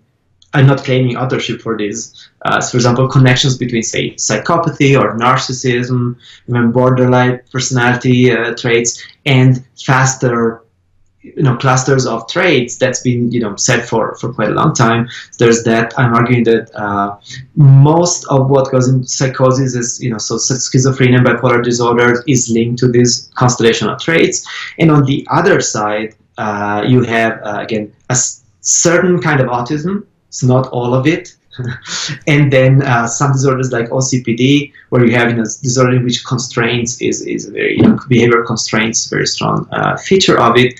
And then I'm suggesting, which is kind of interesting because people in doing empirical classification of disorders have struggled with uh, eating disorders. Where do you put them? Where were they? They seem to you know they go, they correlate with everything. So it's kind of very weird um, category if you're trying to be a taxonomist is very irritating because they they don't they don't fit very well. So uh, I'm, I'm building on some work on personality and eating disorders to suggest that you actually have very you know uh, it's a kind of symptom that can arise for very different reasons and uh, in association with very different personality uh, constellations and some of that goes with more you know uh, essentially kind of impulsive uh, eating and the in the correlation of this kind of, you know, it can be, again, anorexia versus bulimia, that's the traditional category, it doesn't work very well because a lot of people you know, cycle between the two and they change the nature of the symptoms changes over time depending on whether you're trying to control the symptoms or, or, or not. And so it's it's very unstable. So you try to to um, to understand you know bulimic symptoms versus anorexic symptom you don't go very far because it, it's not describe it's describing types of symptoms but apparently not types of people mm-hmm. so of course it, it, can be useful in treatment because I, I you know that's interesting because I, I whether a classification that makes sense is also useful in treatment that depends so it could be the case that you know you want to treat anorexic symptoms in a way regardless of the personality background. That's you know it's quite possible. But if you want to, to make a taxonomy that's you know uh, that's reasonable, you probably want to split eating disorders into into clusters. And so I'm suggesting there's a more kind of impulsive link to uh, traits that are more kind of disinhibited and more uh, you know uh, risky behaviors. There's also correlations with uh, externalizing traits like again, conduct disorders or, or attention-seeking uh, behaviors. And then on the other hand, you have some people who develop uh, eating disorders, but the profile is very different. It's a kind of constrained profile with you know high conscientiousness. Um, also, uh, the motivation for the symptoms might be slightly different, and I argue that it's connected with different kind of mating priorities. So in one case, it might be driven more strongly by uh, because I'm talking about the onset of the symptoms, so how you get into eating disorders, more by concern with you know, body uh, attractiveness and body shape, and in other cases you have this more you know kind of moral, really a, a more of a moral uh, coloring of it in terms of you know being um, perfect and being so this perfectionist and being perfect and being uh, you know taking also a lot of pride in being able to control yourself and control your instincts and control your hunger. Um, and I'm arguing that they, they, they really do go uh, in, in, different parts of the taxonomy. And um, again it's not all original. I you know I didn't do this work on personality disorders but it, it's kind of interesting that uh, if you look at other approaches to psychopathology, like the transdiagnostic dimensional approach, eating disorders are a bit of an oddball. So they're kind of, you know, moving one side or the other, like tricky uh, to figure out. And um, partly because that model doesn't have a, a, functional theory of why you would expect it. And the, the functional background I'm proposing is that, uh, well, uh, eating disorders are mostly, you know, very strongly female biased, and uh, they can arise in connection. I'm not saying they are an adaptive strategy. We want to talk about that maybe later and realize, no, uh, what are disorders from an evolutionary perspective? That's actually a very big question, and I think it's important to, to address. But uh, connected somehow to mating, uh, and particularly uh, to uh, you know, so if you're more into say short-term mating or or slightly more promiscuous mating styles, me, um, some aspects of you know physical attractiveness are, are particularly important, and that could be it can be a very pressing concern from a motivational point of view. That is not you know an automatic pathway to eating disorders, but it, it uh, constitutes a risk factor. It's possible pathway in that uh, in that direction. On the other hand, uh, I would argue that the um, the the kind of eating symptoms associated with a slow end of the of this continuum uh, have a, a, slightly different motivational background. So they have again more to do with you know constraints and kind of moral display. Probably to the extent that they have connections with mating, it seems to be more of kind of a, the constellation of, of behaviors that go with long-term mating in terms of you know uh, even suppressing fertility to some extent. Uh, although that I'm not saying this is an adaptive uh, feature. But in terms of the uh, of the links to functional things that can happen in people with a slower versus faster constellation of traits, I think it actually gives you leverage not just to empirically split them, but also to make sense of some connections with, say, again, you know. Uh, could be developmental trajectories and sexual behavior and, and things that people have been studying, but they have not been connecting uh, together. Um, hopefully, I be, began to answer your question. But that's the so that's the fast slow uh, that's the fast slow thing. Uh, and then there's a bunch of disorders that are very prevalent and they don't really fit this taxonomy. And I tried initially to fit them in the taxonomy, and then I, I gave up. Essentially, I kind of realized it was actually best to, to split them in, in different dimensions. And that would be uh, again, I, I call them, but it's, it's just a label, the defense activation disorder. Uh, most of that is, is stuff that people would call internalizing disorder. So what, what is that? Is depression, anxiety, uh, phobias, um, post-traumatic stress, um, things like that. So the reason for calling that defense activation disorder, I think, which I prefer the label, uh, is that internalizing um, is not a very functional term. So the idea is that it's kind of, you know, um, self, self self harming, but you you have a problem and it's it's reflected in your internal states, like again becoming depressed or anxious or or dysphoric. Um, and what people link them to usually is negative emotionality, mm-hmm. which is which is correct. I mean that's obviously true. The point is, what is negative emotionality? And what I'm what I'm taking from uh, well, Randy Nesse has worked a lot on that. Is no kind of major inspiration. But the idea that a lot of negative emotions, you know, uh, can be understood much better from a functional perspective if you think of them as parts of uh, defensive systems, not in the psychoanalytic you know uh, meaning of the term necessarily, but in the in the sense that, uh, for example, disgust is a defense of the organism against you know contamination. Um, or, or infections. Uh, fear is a defense against, you know, protection against, you know, various sources of physical danger and you know, shame. Then you can you can extend it to social emotional shame, and uh, you can think of shame as actually a protective emotion that deals with, you know, social rejection, social judgment, and uh, constrains your behavior in a way that will not get you basically kicked out of your group or killed by your uh, by a group or something like that. So um, same for depression. I mean, there's lots of interesting model of depression which the, the again not very detailed models, but in general sense, the idea of lowering your mood and lowering your striving for goals and reward and kind of you know down regulating uh, the, the, the, striving and seeking part of behavior uh, can be actually adaptive as, as the, when you're in, in in a certain set of situation in which basically things are not working, your behavior is not working, you're making things worse by trying to reach your goals. It may actually make sense to you know uh, stop basically doing what you're doing, kind of re uh, refocus, uh, and then that of course that might get out of hand. But uh, so these yet a lot of negative emo- negative emotions can be reframed as defenses, as adaptive defenses. Um, there are different reasons why uh, those could go with different types of personality traits. And then again, it's not, it's not very specific. That's the reason for taking it out from this fast and slow dichotomy and treating them as a, as a cluster by itself. Because you, you know, again, you can think, you know, if the if the functional story there, in terms of predisposition, and then of course you have specific genetic factors, specific experiences. Uh, that's actually, you know, these disorders are where you have the strongest evidence for a role of individual experiences mm-hmm. for depression and anxiety and, and, and, and so forth. Actually, you can, you know, there's really good evidence that what happens to you in pretty specific ways can actually shape your.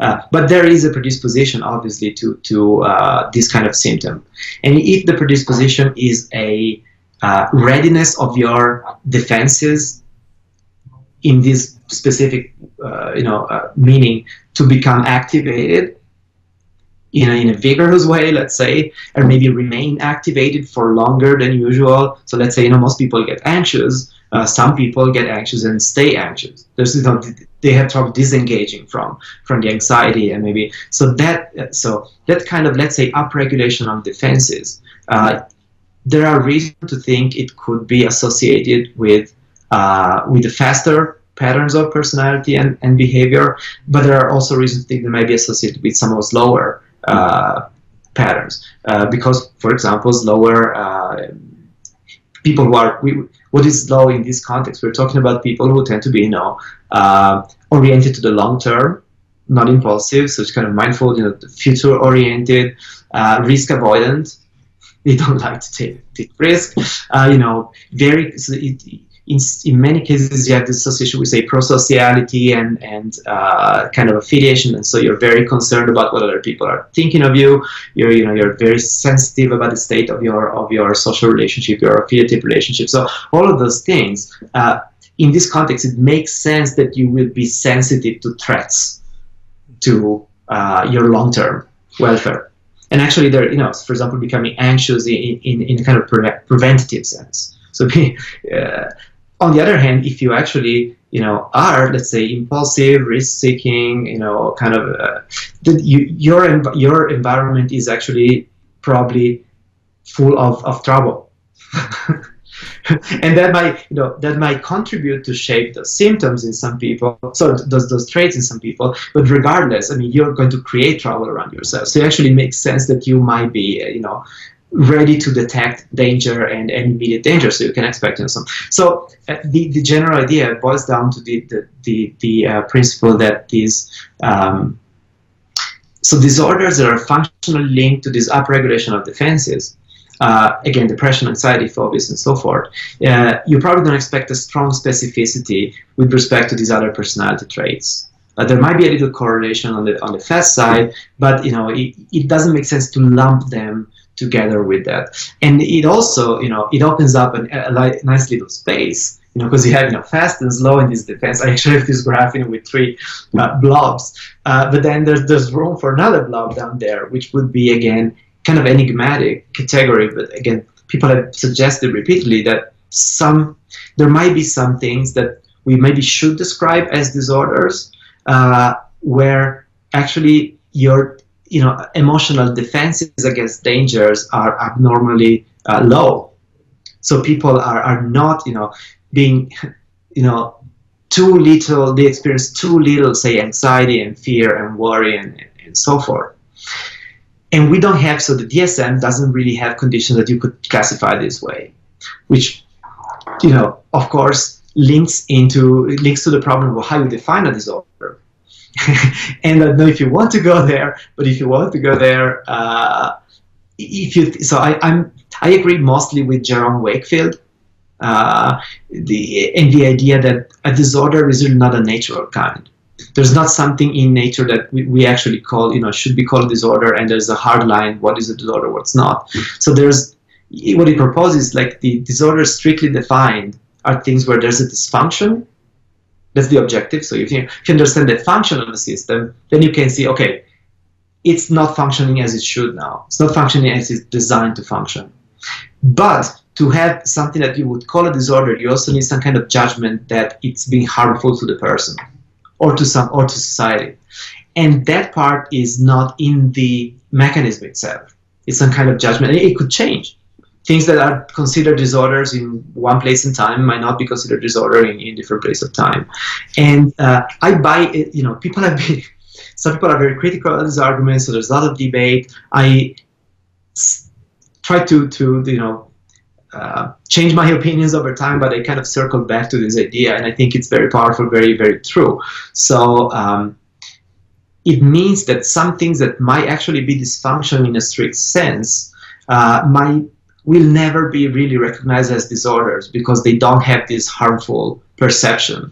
So people who are, for example, you know, say people are abnormally um, carefree and they're not anxious, they actually serious problem. They don't get scared when they really kind of should, in a sense. I mean, we we could map this and maybe we have evidence that no, their system is not just a, an adaptive extreme of distribution. There's actually something broken in their fear system. They're, you know, it's not let's say we could say that which is very tricky to do because defenses are, are, are weird.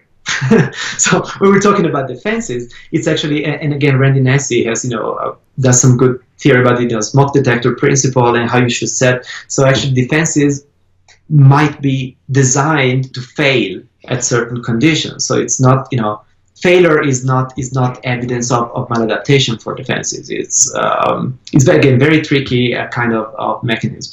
But if we had evidence that this kind of, of, of behavior is a broken mechanism, uh, still people might just not come to see it as a disorder, and so it will never end up in the DSM. You see what I mean? So you could so the fact that there's a missing spot in there, people have remarked on this for a disorder that, that reflect mainly the uh, insufficient, let's say, insufficient activation of defenses, it's probably not a coincidence that there's a blank spot in there because it's probably if people actually have that condition, so, you know why not? There might be. Uh, it would be strange if there wasn't something like that. Um, they it wouldn't probably be seen as a disorder. Uh, because it doesn't appear harmful or doesn't feel harmful. And the one condition that I found in the DSM that, that could be mapped in this way, and, and, and uh, I don't, oh, I don't remember the, the, the exact, but it's basically um, children who are uh, indiscriminate in their attachment behavior. So they, they, don't fear strangers, they attach to stranger in the city, and uh, that is actually, um, I, I, will uh, know, but anyways, that, that kind of thing is actually classified as a disorder in, in a DSM. And the reason it is, it's because so socially we recognize that that's putting children in danger. that's a harmful component. But for adults, we don't have this perception that adults who, who, who are fearless and and uh, you know end up doing stupid things because they don't have you know, emotional defenses are you know we should protect them. So no disorders. But anyways, so it's an interesting you know. Um, so it could be eventually that so people have suggested that if we focus more on the dysfunction part so if you start redefining disorders more narrowly and we require evidence of dysfunction before we classify them as disorders, uh, we should be filling up that spot. And maybe some some disorders that seem, you know, are currently in the DSM, they should be taken out uh, because they're, event, you know, not dysfunctions. Maybe they're just functional variants. Uh, is if Wakefield, if Wakefield is right, that the way we think about disorders really is not really just about dysfunction, but it's more more, more broad. Um, and even beyond Wakefield, there might be some things that we all agree they're not dysfunctions, but we want to do something about them anyway. so let's say you know blood pressure. now it's it's tricky. Let's say you have, your blood pressure is, is, is a bit high. you know, is that a dysfunction? I mean, probably not right? I mean there's probably some uh, some parts of the spectrum where you, you can make an argument that it's not working properly. There's going to be a whole range of you know blood pressure in which you know it's it's still a normal variant. And so you go to your doctor they're like okay you know you have this blood pressure. It's high. And say okay what do i do about it? Well it's an adaptive it's probably an adaptive variant, you know, and there's a trade-off. So you're risking more. Uh, I know I'm just making it up. So don't, you know, but you're risking more heart disease, but it's protecting you from these and these other disorders. So you know, you know, just go home and be happy. You're like, wait, can't I do anything? You know, anything about it? And so there, I, am suspecting that even over time, even if we got get more biological in our definition of disorders, there will be room for things that are strictly speaking not disorders in a, in a you know in, in terms of dysfunction, uh, but we still want to kind of consider them as disorders because um, because we want to we want to do something about it. And at the same time, there will be things that actually we can show that they are dysfunctions that will never get to the get in the in the diagnostic systems because people don't don't perceive them as as as uh, diseases. So okay, yeah. What do you think about that? What, what the definition of disorder? Because you've talked, you know, you talked to uh, other other you know uh, evolutionary psychologists and psychiatrists. So um, what's your what's your perception my, of this debate? Yeah, yeah, yeah. well, I mean, I guess that it's a bit complicated because mm-hmm. I mean, you referred to several different things there, and I guess that one of the most interesting, or at least one that I find the most interesting of them all, because I've also talked uh, on my show with a philosopher of psychiatry, mm-hmm. and at a certain mm-hmm. point there, you were referring to the fact that there's always a moral component to how we classify disorders. Uh, right. Some of them, historically speaking, uh, for example, in the case of even mm. homosexuality, mm-hmm. for sure. example, it has been considered a, mental disorder until recently, at sure. least in certain parts of the globe, and it was basically social condemnation mm-hmm. of mm-hmm. people that were homosexual in that case. So uh, I guess that, I mean, there's the component of uh, evolutionary psychology about trying to understand hmm. uh, why the behaviors that are associated with certain things that we hmm. classify as disorders, certain clusters, clusters of behaviors have evolved, and if they are adaptations or if they hmm. are uh, byproducts of adaptations or if it's just the fact that there are a certain percentage of people uh, where certain rare mutations occur, mm-hmm. uh, or, or for example, there's negative selection mm-hmm. on certain mutations, but then because people keep reproducing new ones come on board and then uh-huh, uh-huh. that's right, right, that would be one of the reasons why for example there are certain conditions like schizophrenia mm-hmm, that i guess mm-hmm. occur on around 1% of the population mm-hmm. or at least the full-fledged yeah. version of it and uh, i mean uh, that percentage would mm. not decrease even though there's negative selection mm. o- uh, mm. on it because new muta- sure, mutations sure. There's a mutation, mutation selection balance yeah. yeah yeah yeah, right, uh, right. I, I, mean so i guess that there are several different ways that we can tackle oh yeah sure sure sure and i was wondering if you had any any particular you know uh, yeah question on that.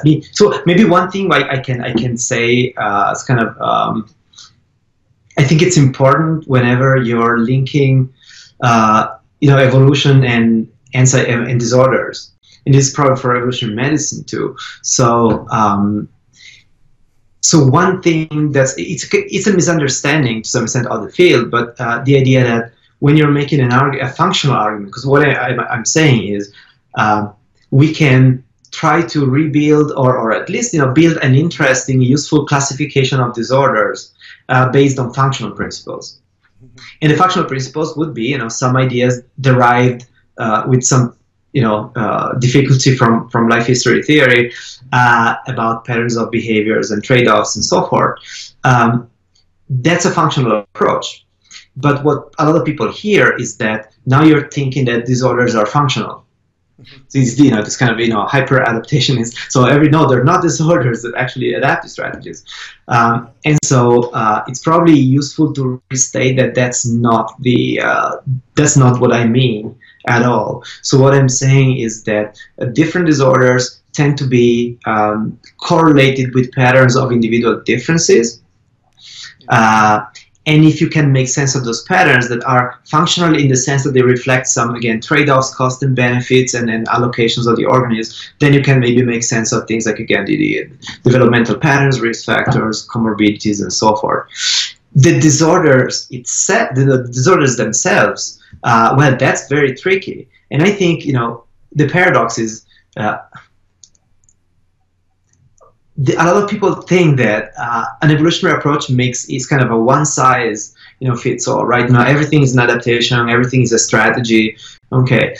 What I, I really think is that an evolutionary approach gives you a view of disorders that's much more differentiated and more rich and richer than uh, most of the competition really. And i so because you have lots of you know it gives you um, better grounding in thinking about how things can go wrong in, in various ways. And you can go, you know, all the way from things that are actually, you know, uh, strategies in, in an adaptive sense, in terms of you know survival and reproduction and eventually you know uh, inclusive fitness but still uh, they have some downsides and social costs and whatever or, or maybe and so we we see them as disorders even if they're adaptive. You can make the case, for example, for you know, psychopathy, at least certain variants of it uh, might fit the bill, or you know, anyways. Uh, but then you have then you have some you know, pure dysfunctions, things that are just, and you can you can find good evidence that there's some uh, you know mechanism that regulates behavior that gets um, disrupted by you know could be mutations could be infections could be you know uh, experiences that are just too stressful to bear maybe in combination with some vulnerability that was pre-existing. And then you can actually you have an understanding of the mechanism. You can show that it's just not working as it usually does. And it, it's kind of broken or, or uh, dysregulated. In the middle of that there is an incredibly long, you know, long spectrum of things. You have you know mismatches uh, where uh, again people argue whether well should be you know often think of mismatches maybe it's kind of a rare thing you know i won't go there but uh, things that were adaptive might not be adaptive anymore. So there's kind of you know a tension. Uh, so maybe it's it's a trade that used to pr- promote fitness and now it doesn't but you can see ways in which you actually could have fitness even if you have some costs and now maybe the costs uh, have come to outweigh the benefits so you want to trade it. And then you have you know Uh, could, could, I, could I yeah, just sure. interrupt? Oh, yeah, sure, absolutely. Because there's a very interesting idea that just came to my mind. Yeah.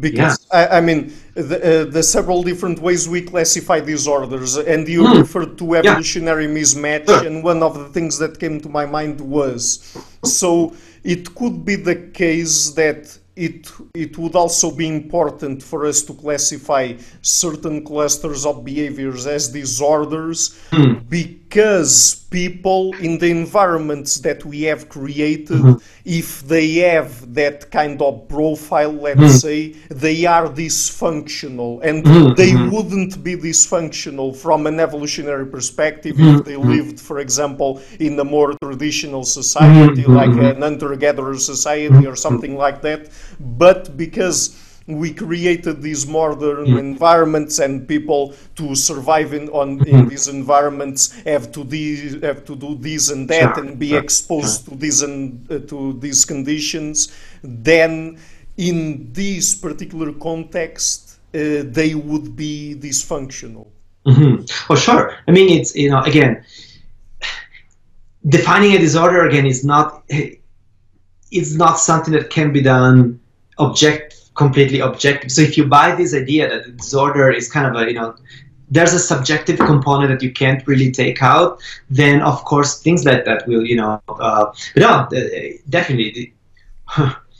And it, it's probably the case with some with some things, but yeah, I mean, on the other hand, uh, one thing about mismatches, since you know you, brought it up, is uh, well, mismatch to some extent is just what happens all the time. So you know, environments change, organisms you know co-evolve with one another. So it's not like you know there's an organism just matched to the environment and it just I mean uh, maybe there's some, some exceptions like we have this you know stability over a long long time, but in general, uh, so these are you know every time you have major changes in you know social conditions or technological conditions there there will be traits that were more useful before and become less useful from a fitness perspective and vice versa. So sure um, it's probably important to realize that mismatch is not just this kind of unusual and bizarre thing that happens sometimes but to some extent it's kind of the normal condition of, of organisms. Uh, you know there's and actually mismatch is what drives evolution forward to some extent. So, uh, right, and then uh, adding to that, so then you have trade-offs. so sometimes you know uh, mechanisms can't can't do everything. You know you have to you know in a way make decisions, and so being more predisposed to some kinds of disorders may actually make you less predisposed to other kinds of disorders. And you, people are starting to find this in, in medicine as well.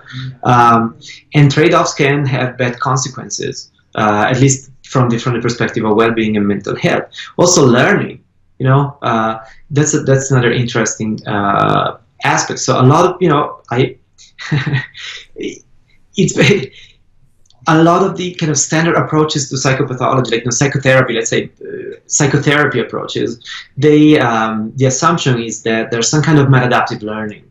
You're learning, I don't know, um, uh, let's say, uh, counterproductive cognitions or, or ideas about yourself, expectations about the world, a way of regulating your emotions that are, you know, counterproductive or kind of backfire. So this kind of uh, this kind of maladaptive learning idea. And the thing is, you know, and if you take an evolutionary approach to learning, and there's a whole uh, like section of evolutionary theory that deals with how organisms can learn from the environment. Well, that's you know you get some interesting insights because those those models will tell you that uh, you know learning first thing the learning can be always uh, can't always work. I mean, you're always making trade-offs even in learning. So if you you know, for example, you want to be more flexible, uh, sometimes you know you will be more susceptible to to uh, errors. Uh, if you want to be more conservative in your learning, then you're missing out on some on some opportunities. Uh, you know, learning adaptively can actually get you into some blind spots. So even if you're, let's say, an optimal learner, right, uh, about your environment, I mean, you might end up in, in points where you actually kind of learn the wrong thing about environment and you get stuck in vicious circles. So your behavior will be maladaptive, even if your learning systems are optimally designed. So this this thing about the trade-offs involved in uh, you know learning and, and managing social information. So for example, do you want to trust people? uh, be very trustful and just believe what they tell you. That's dangerous, you know, very dangerous in, in certain ways. Do you want to be mistrustful? Maybe be a bit paranoid, you know. But uh, but those are the thing is uh, there's not one best way to do it right? There's there's really cost and benefits and so on. So there's that developmental processes can you know um, are tuned in a certain way, and to the extent they're sensitive to the environment, there's a there's a risk of um, of maladaptations and so on. So there's the big picture is really a spectrum of many many different ways in which, uh, on the one hand, adaptive mechanisms can break down and get dysregulated, or when for different reasons which have to do you know evolutionary ch- changes over evolutionary time or changes over developmental time or just the trade-offs and compromises that you you you inevitably have in regulating complex behavior things can get get you to a point where it's either maladaptive or maybe still adaptive but undesirable from a subjective perspective. Um, and then you have the other extremes in which you have some you know conditions that are in fact you know biologically adaptive in the sense that you will, you know, maybe reproduce and maybe you're, you know, all thing included, your fitness is positive. There's maybe positive selection on it, at least at certain times at certain places, uh, but it's still, you know, socially regarded as, as not so good. For example, because it, it hurts other people, mostly because it hurts other people.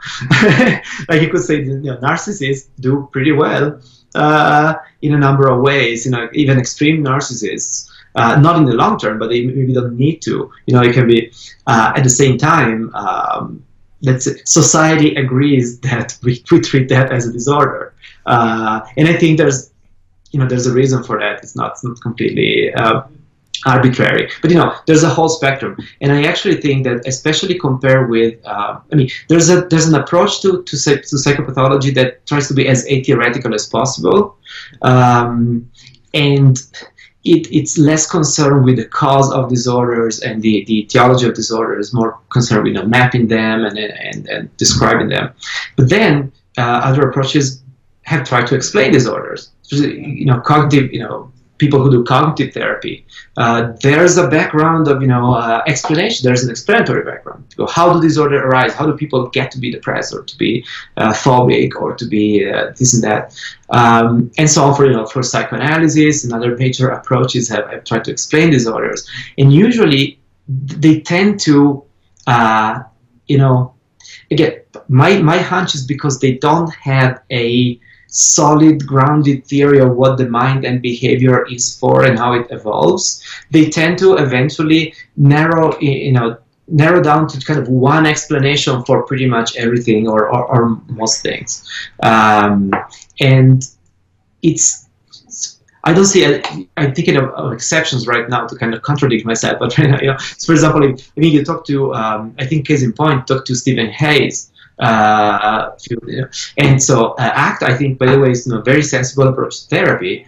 Uh, but in terms of the etiology, um, I think it's, it's very narrow because you have a lot of paper arguing that basically, um, you know, um, how do you call them, experiential avoidance, right, is, is basically the main cause of mental suffering.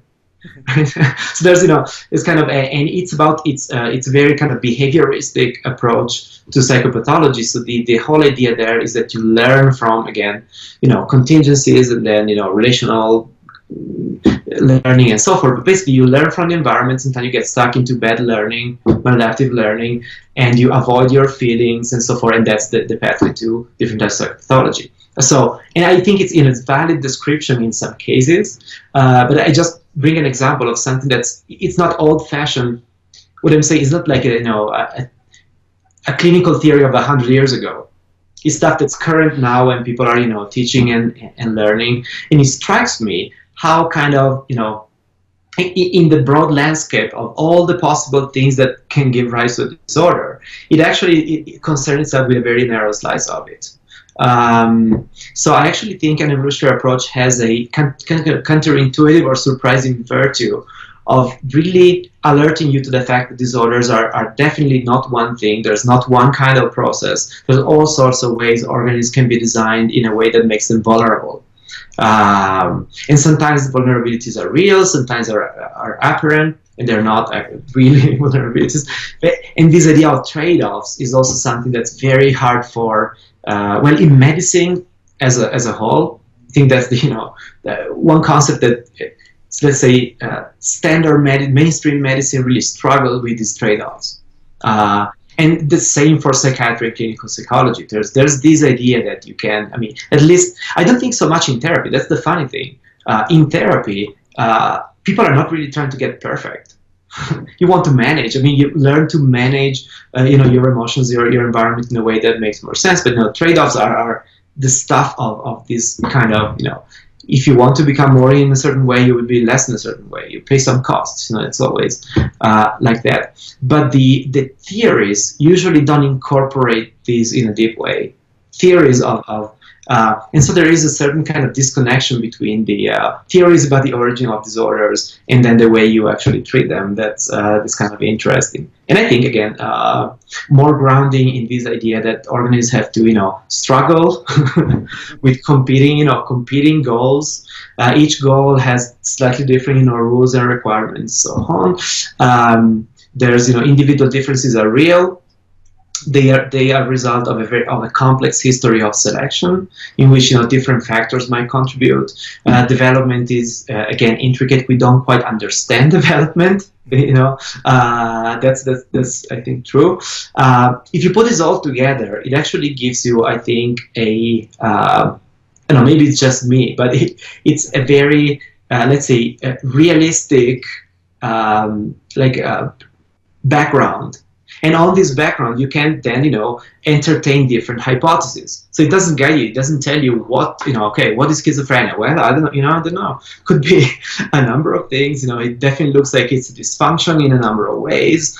Uh, there's also evidence that a predisposition to psychosis can have some benefits. Uh, we're, we still don't know exactly the, the, the, the evolutionary history of the genes that are involved in that. You know, we, but then you can explore. But as you explore, I think you'll be grounded in a uh, in a rich and realistic view of what you know what you're talking about, which is essentially human beings, you know, social primates that do certain things and have been selected in a certain environment that have certain you know motivations and some. Uh, so that's uh, I think the um, where it boils down to. And if everything in this book, you know, turns out to be to be wrong, uh, uh, which is a possibility. You know, again, I think it's worth exploring. So for example, this classification system I'm proposing, again, it's tricky because it's not, again, it's not, oh yeah, you have a checklist, and when you have these 10 things, then you, no, it's, it's tricky because, you know, you have issues of measurement, issues, sometimes um, the benefit of a trait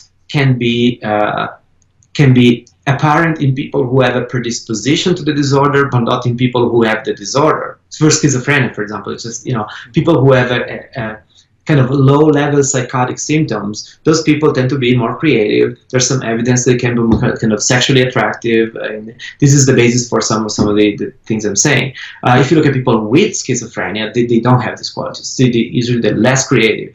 Uh, there's lower IQ. They're not sexually very sexually attractive. So, you know, uh, so if you just look at the disorder, you get you get a very different picture. So it's uh, it's a very long and, and, and convoluted process to actually get to, and and you need some guiding principles. So I'm putting forward this kind of fast low defense classification as a possibly useful guiding principle. I think you can make progress, and then you know, and then we'll see. But I think what's going to stay about the the evolutionary approach is really um, well, a I, I think you, you I, I think you're right to emphasize motivation because that's something that is is kind of it's everywhere.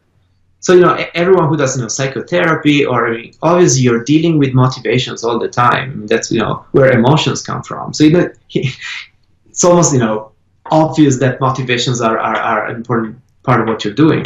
But uh, models of psychopathology uh, they don't usually don't have a, a reasonable or solid theory of motivation. And even even uh, models of psychopathology are based on affective processes.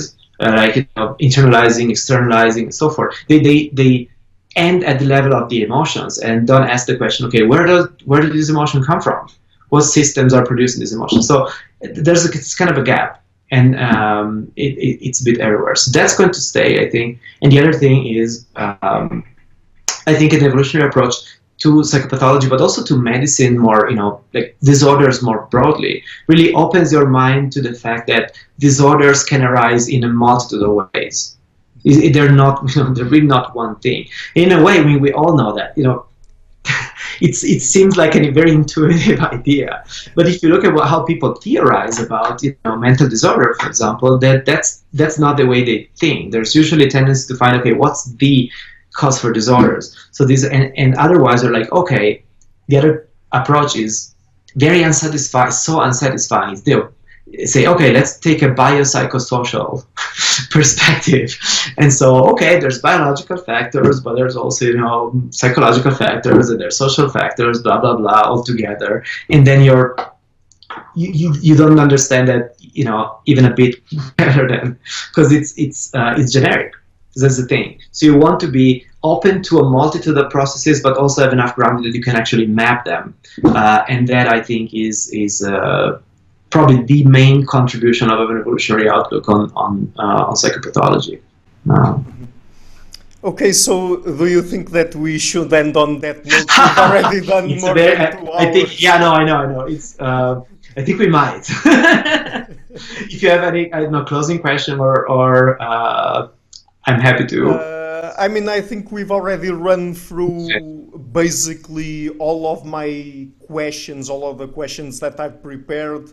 Uh, and I mean, we've already touched on mm. most of the main topics of your book, right? Oh, by, by, by the way, before we go, uh, yes. th- there's the book. Uh, wh- what are the best places on the internet for people to find your work generally? Oh, okay. Well, I have a website so I, I have a personal website and it you know has my publications, links to all my work. So um, that's probably it. Mm-hmm. Okay, so I will be leaving links to your work in the okay. description box of the interview so that people can go and check it out and also for the book. And I mean, it was really a pleasure to have you on the show and to talk to you. It was a really interesting conversation. So. Yes. Okay. Take care. Hello everybody, thank you for watching this interview until the end. As you might have noticed, I've been doing regular interviews with academics and intellectuals from a variety of fields. So to keep the channel sustainable, I would really like to ask you to please visit my Patreon page and to consider making a pledge there. Any amount, even just one dollar, would already be a great help. Otherwise, and if you like what I'm doing, you can also support me via Subscribestar or PayPal and please share the video, leave a like and hit the subscription button. I would also like to give a huge thank you to my patrons and PayPal supporters, Karin Litska, Anne Blanchett, Per Helge Larsen, Lau Guerrero, Chantel Gelinas, Francis Ford, Hans Fredrik Sunda, Brian Rivera, Lucas Stafiniak, Sergio Condriano, Janne Henninen, Ricardo Vladimiro, Craig Healy, John Connors, Adam Castle, Vega Gidi, Olaf Alex, Jonathan Wiesel, David Diaz, Annie Ankata, Jacob Klinkby, Dr. Jerry Mueller, Herbert Gintis, Rutger Voss, and Bo Winegard, and also my three producers, Isar Webb, Rosie, and Jim Frank. Thank you for all.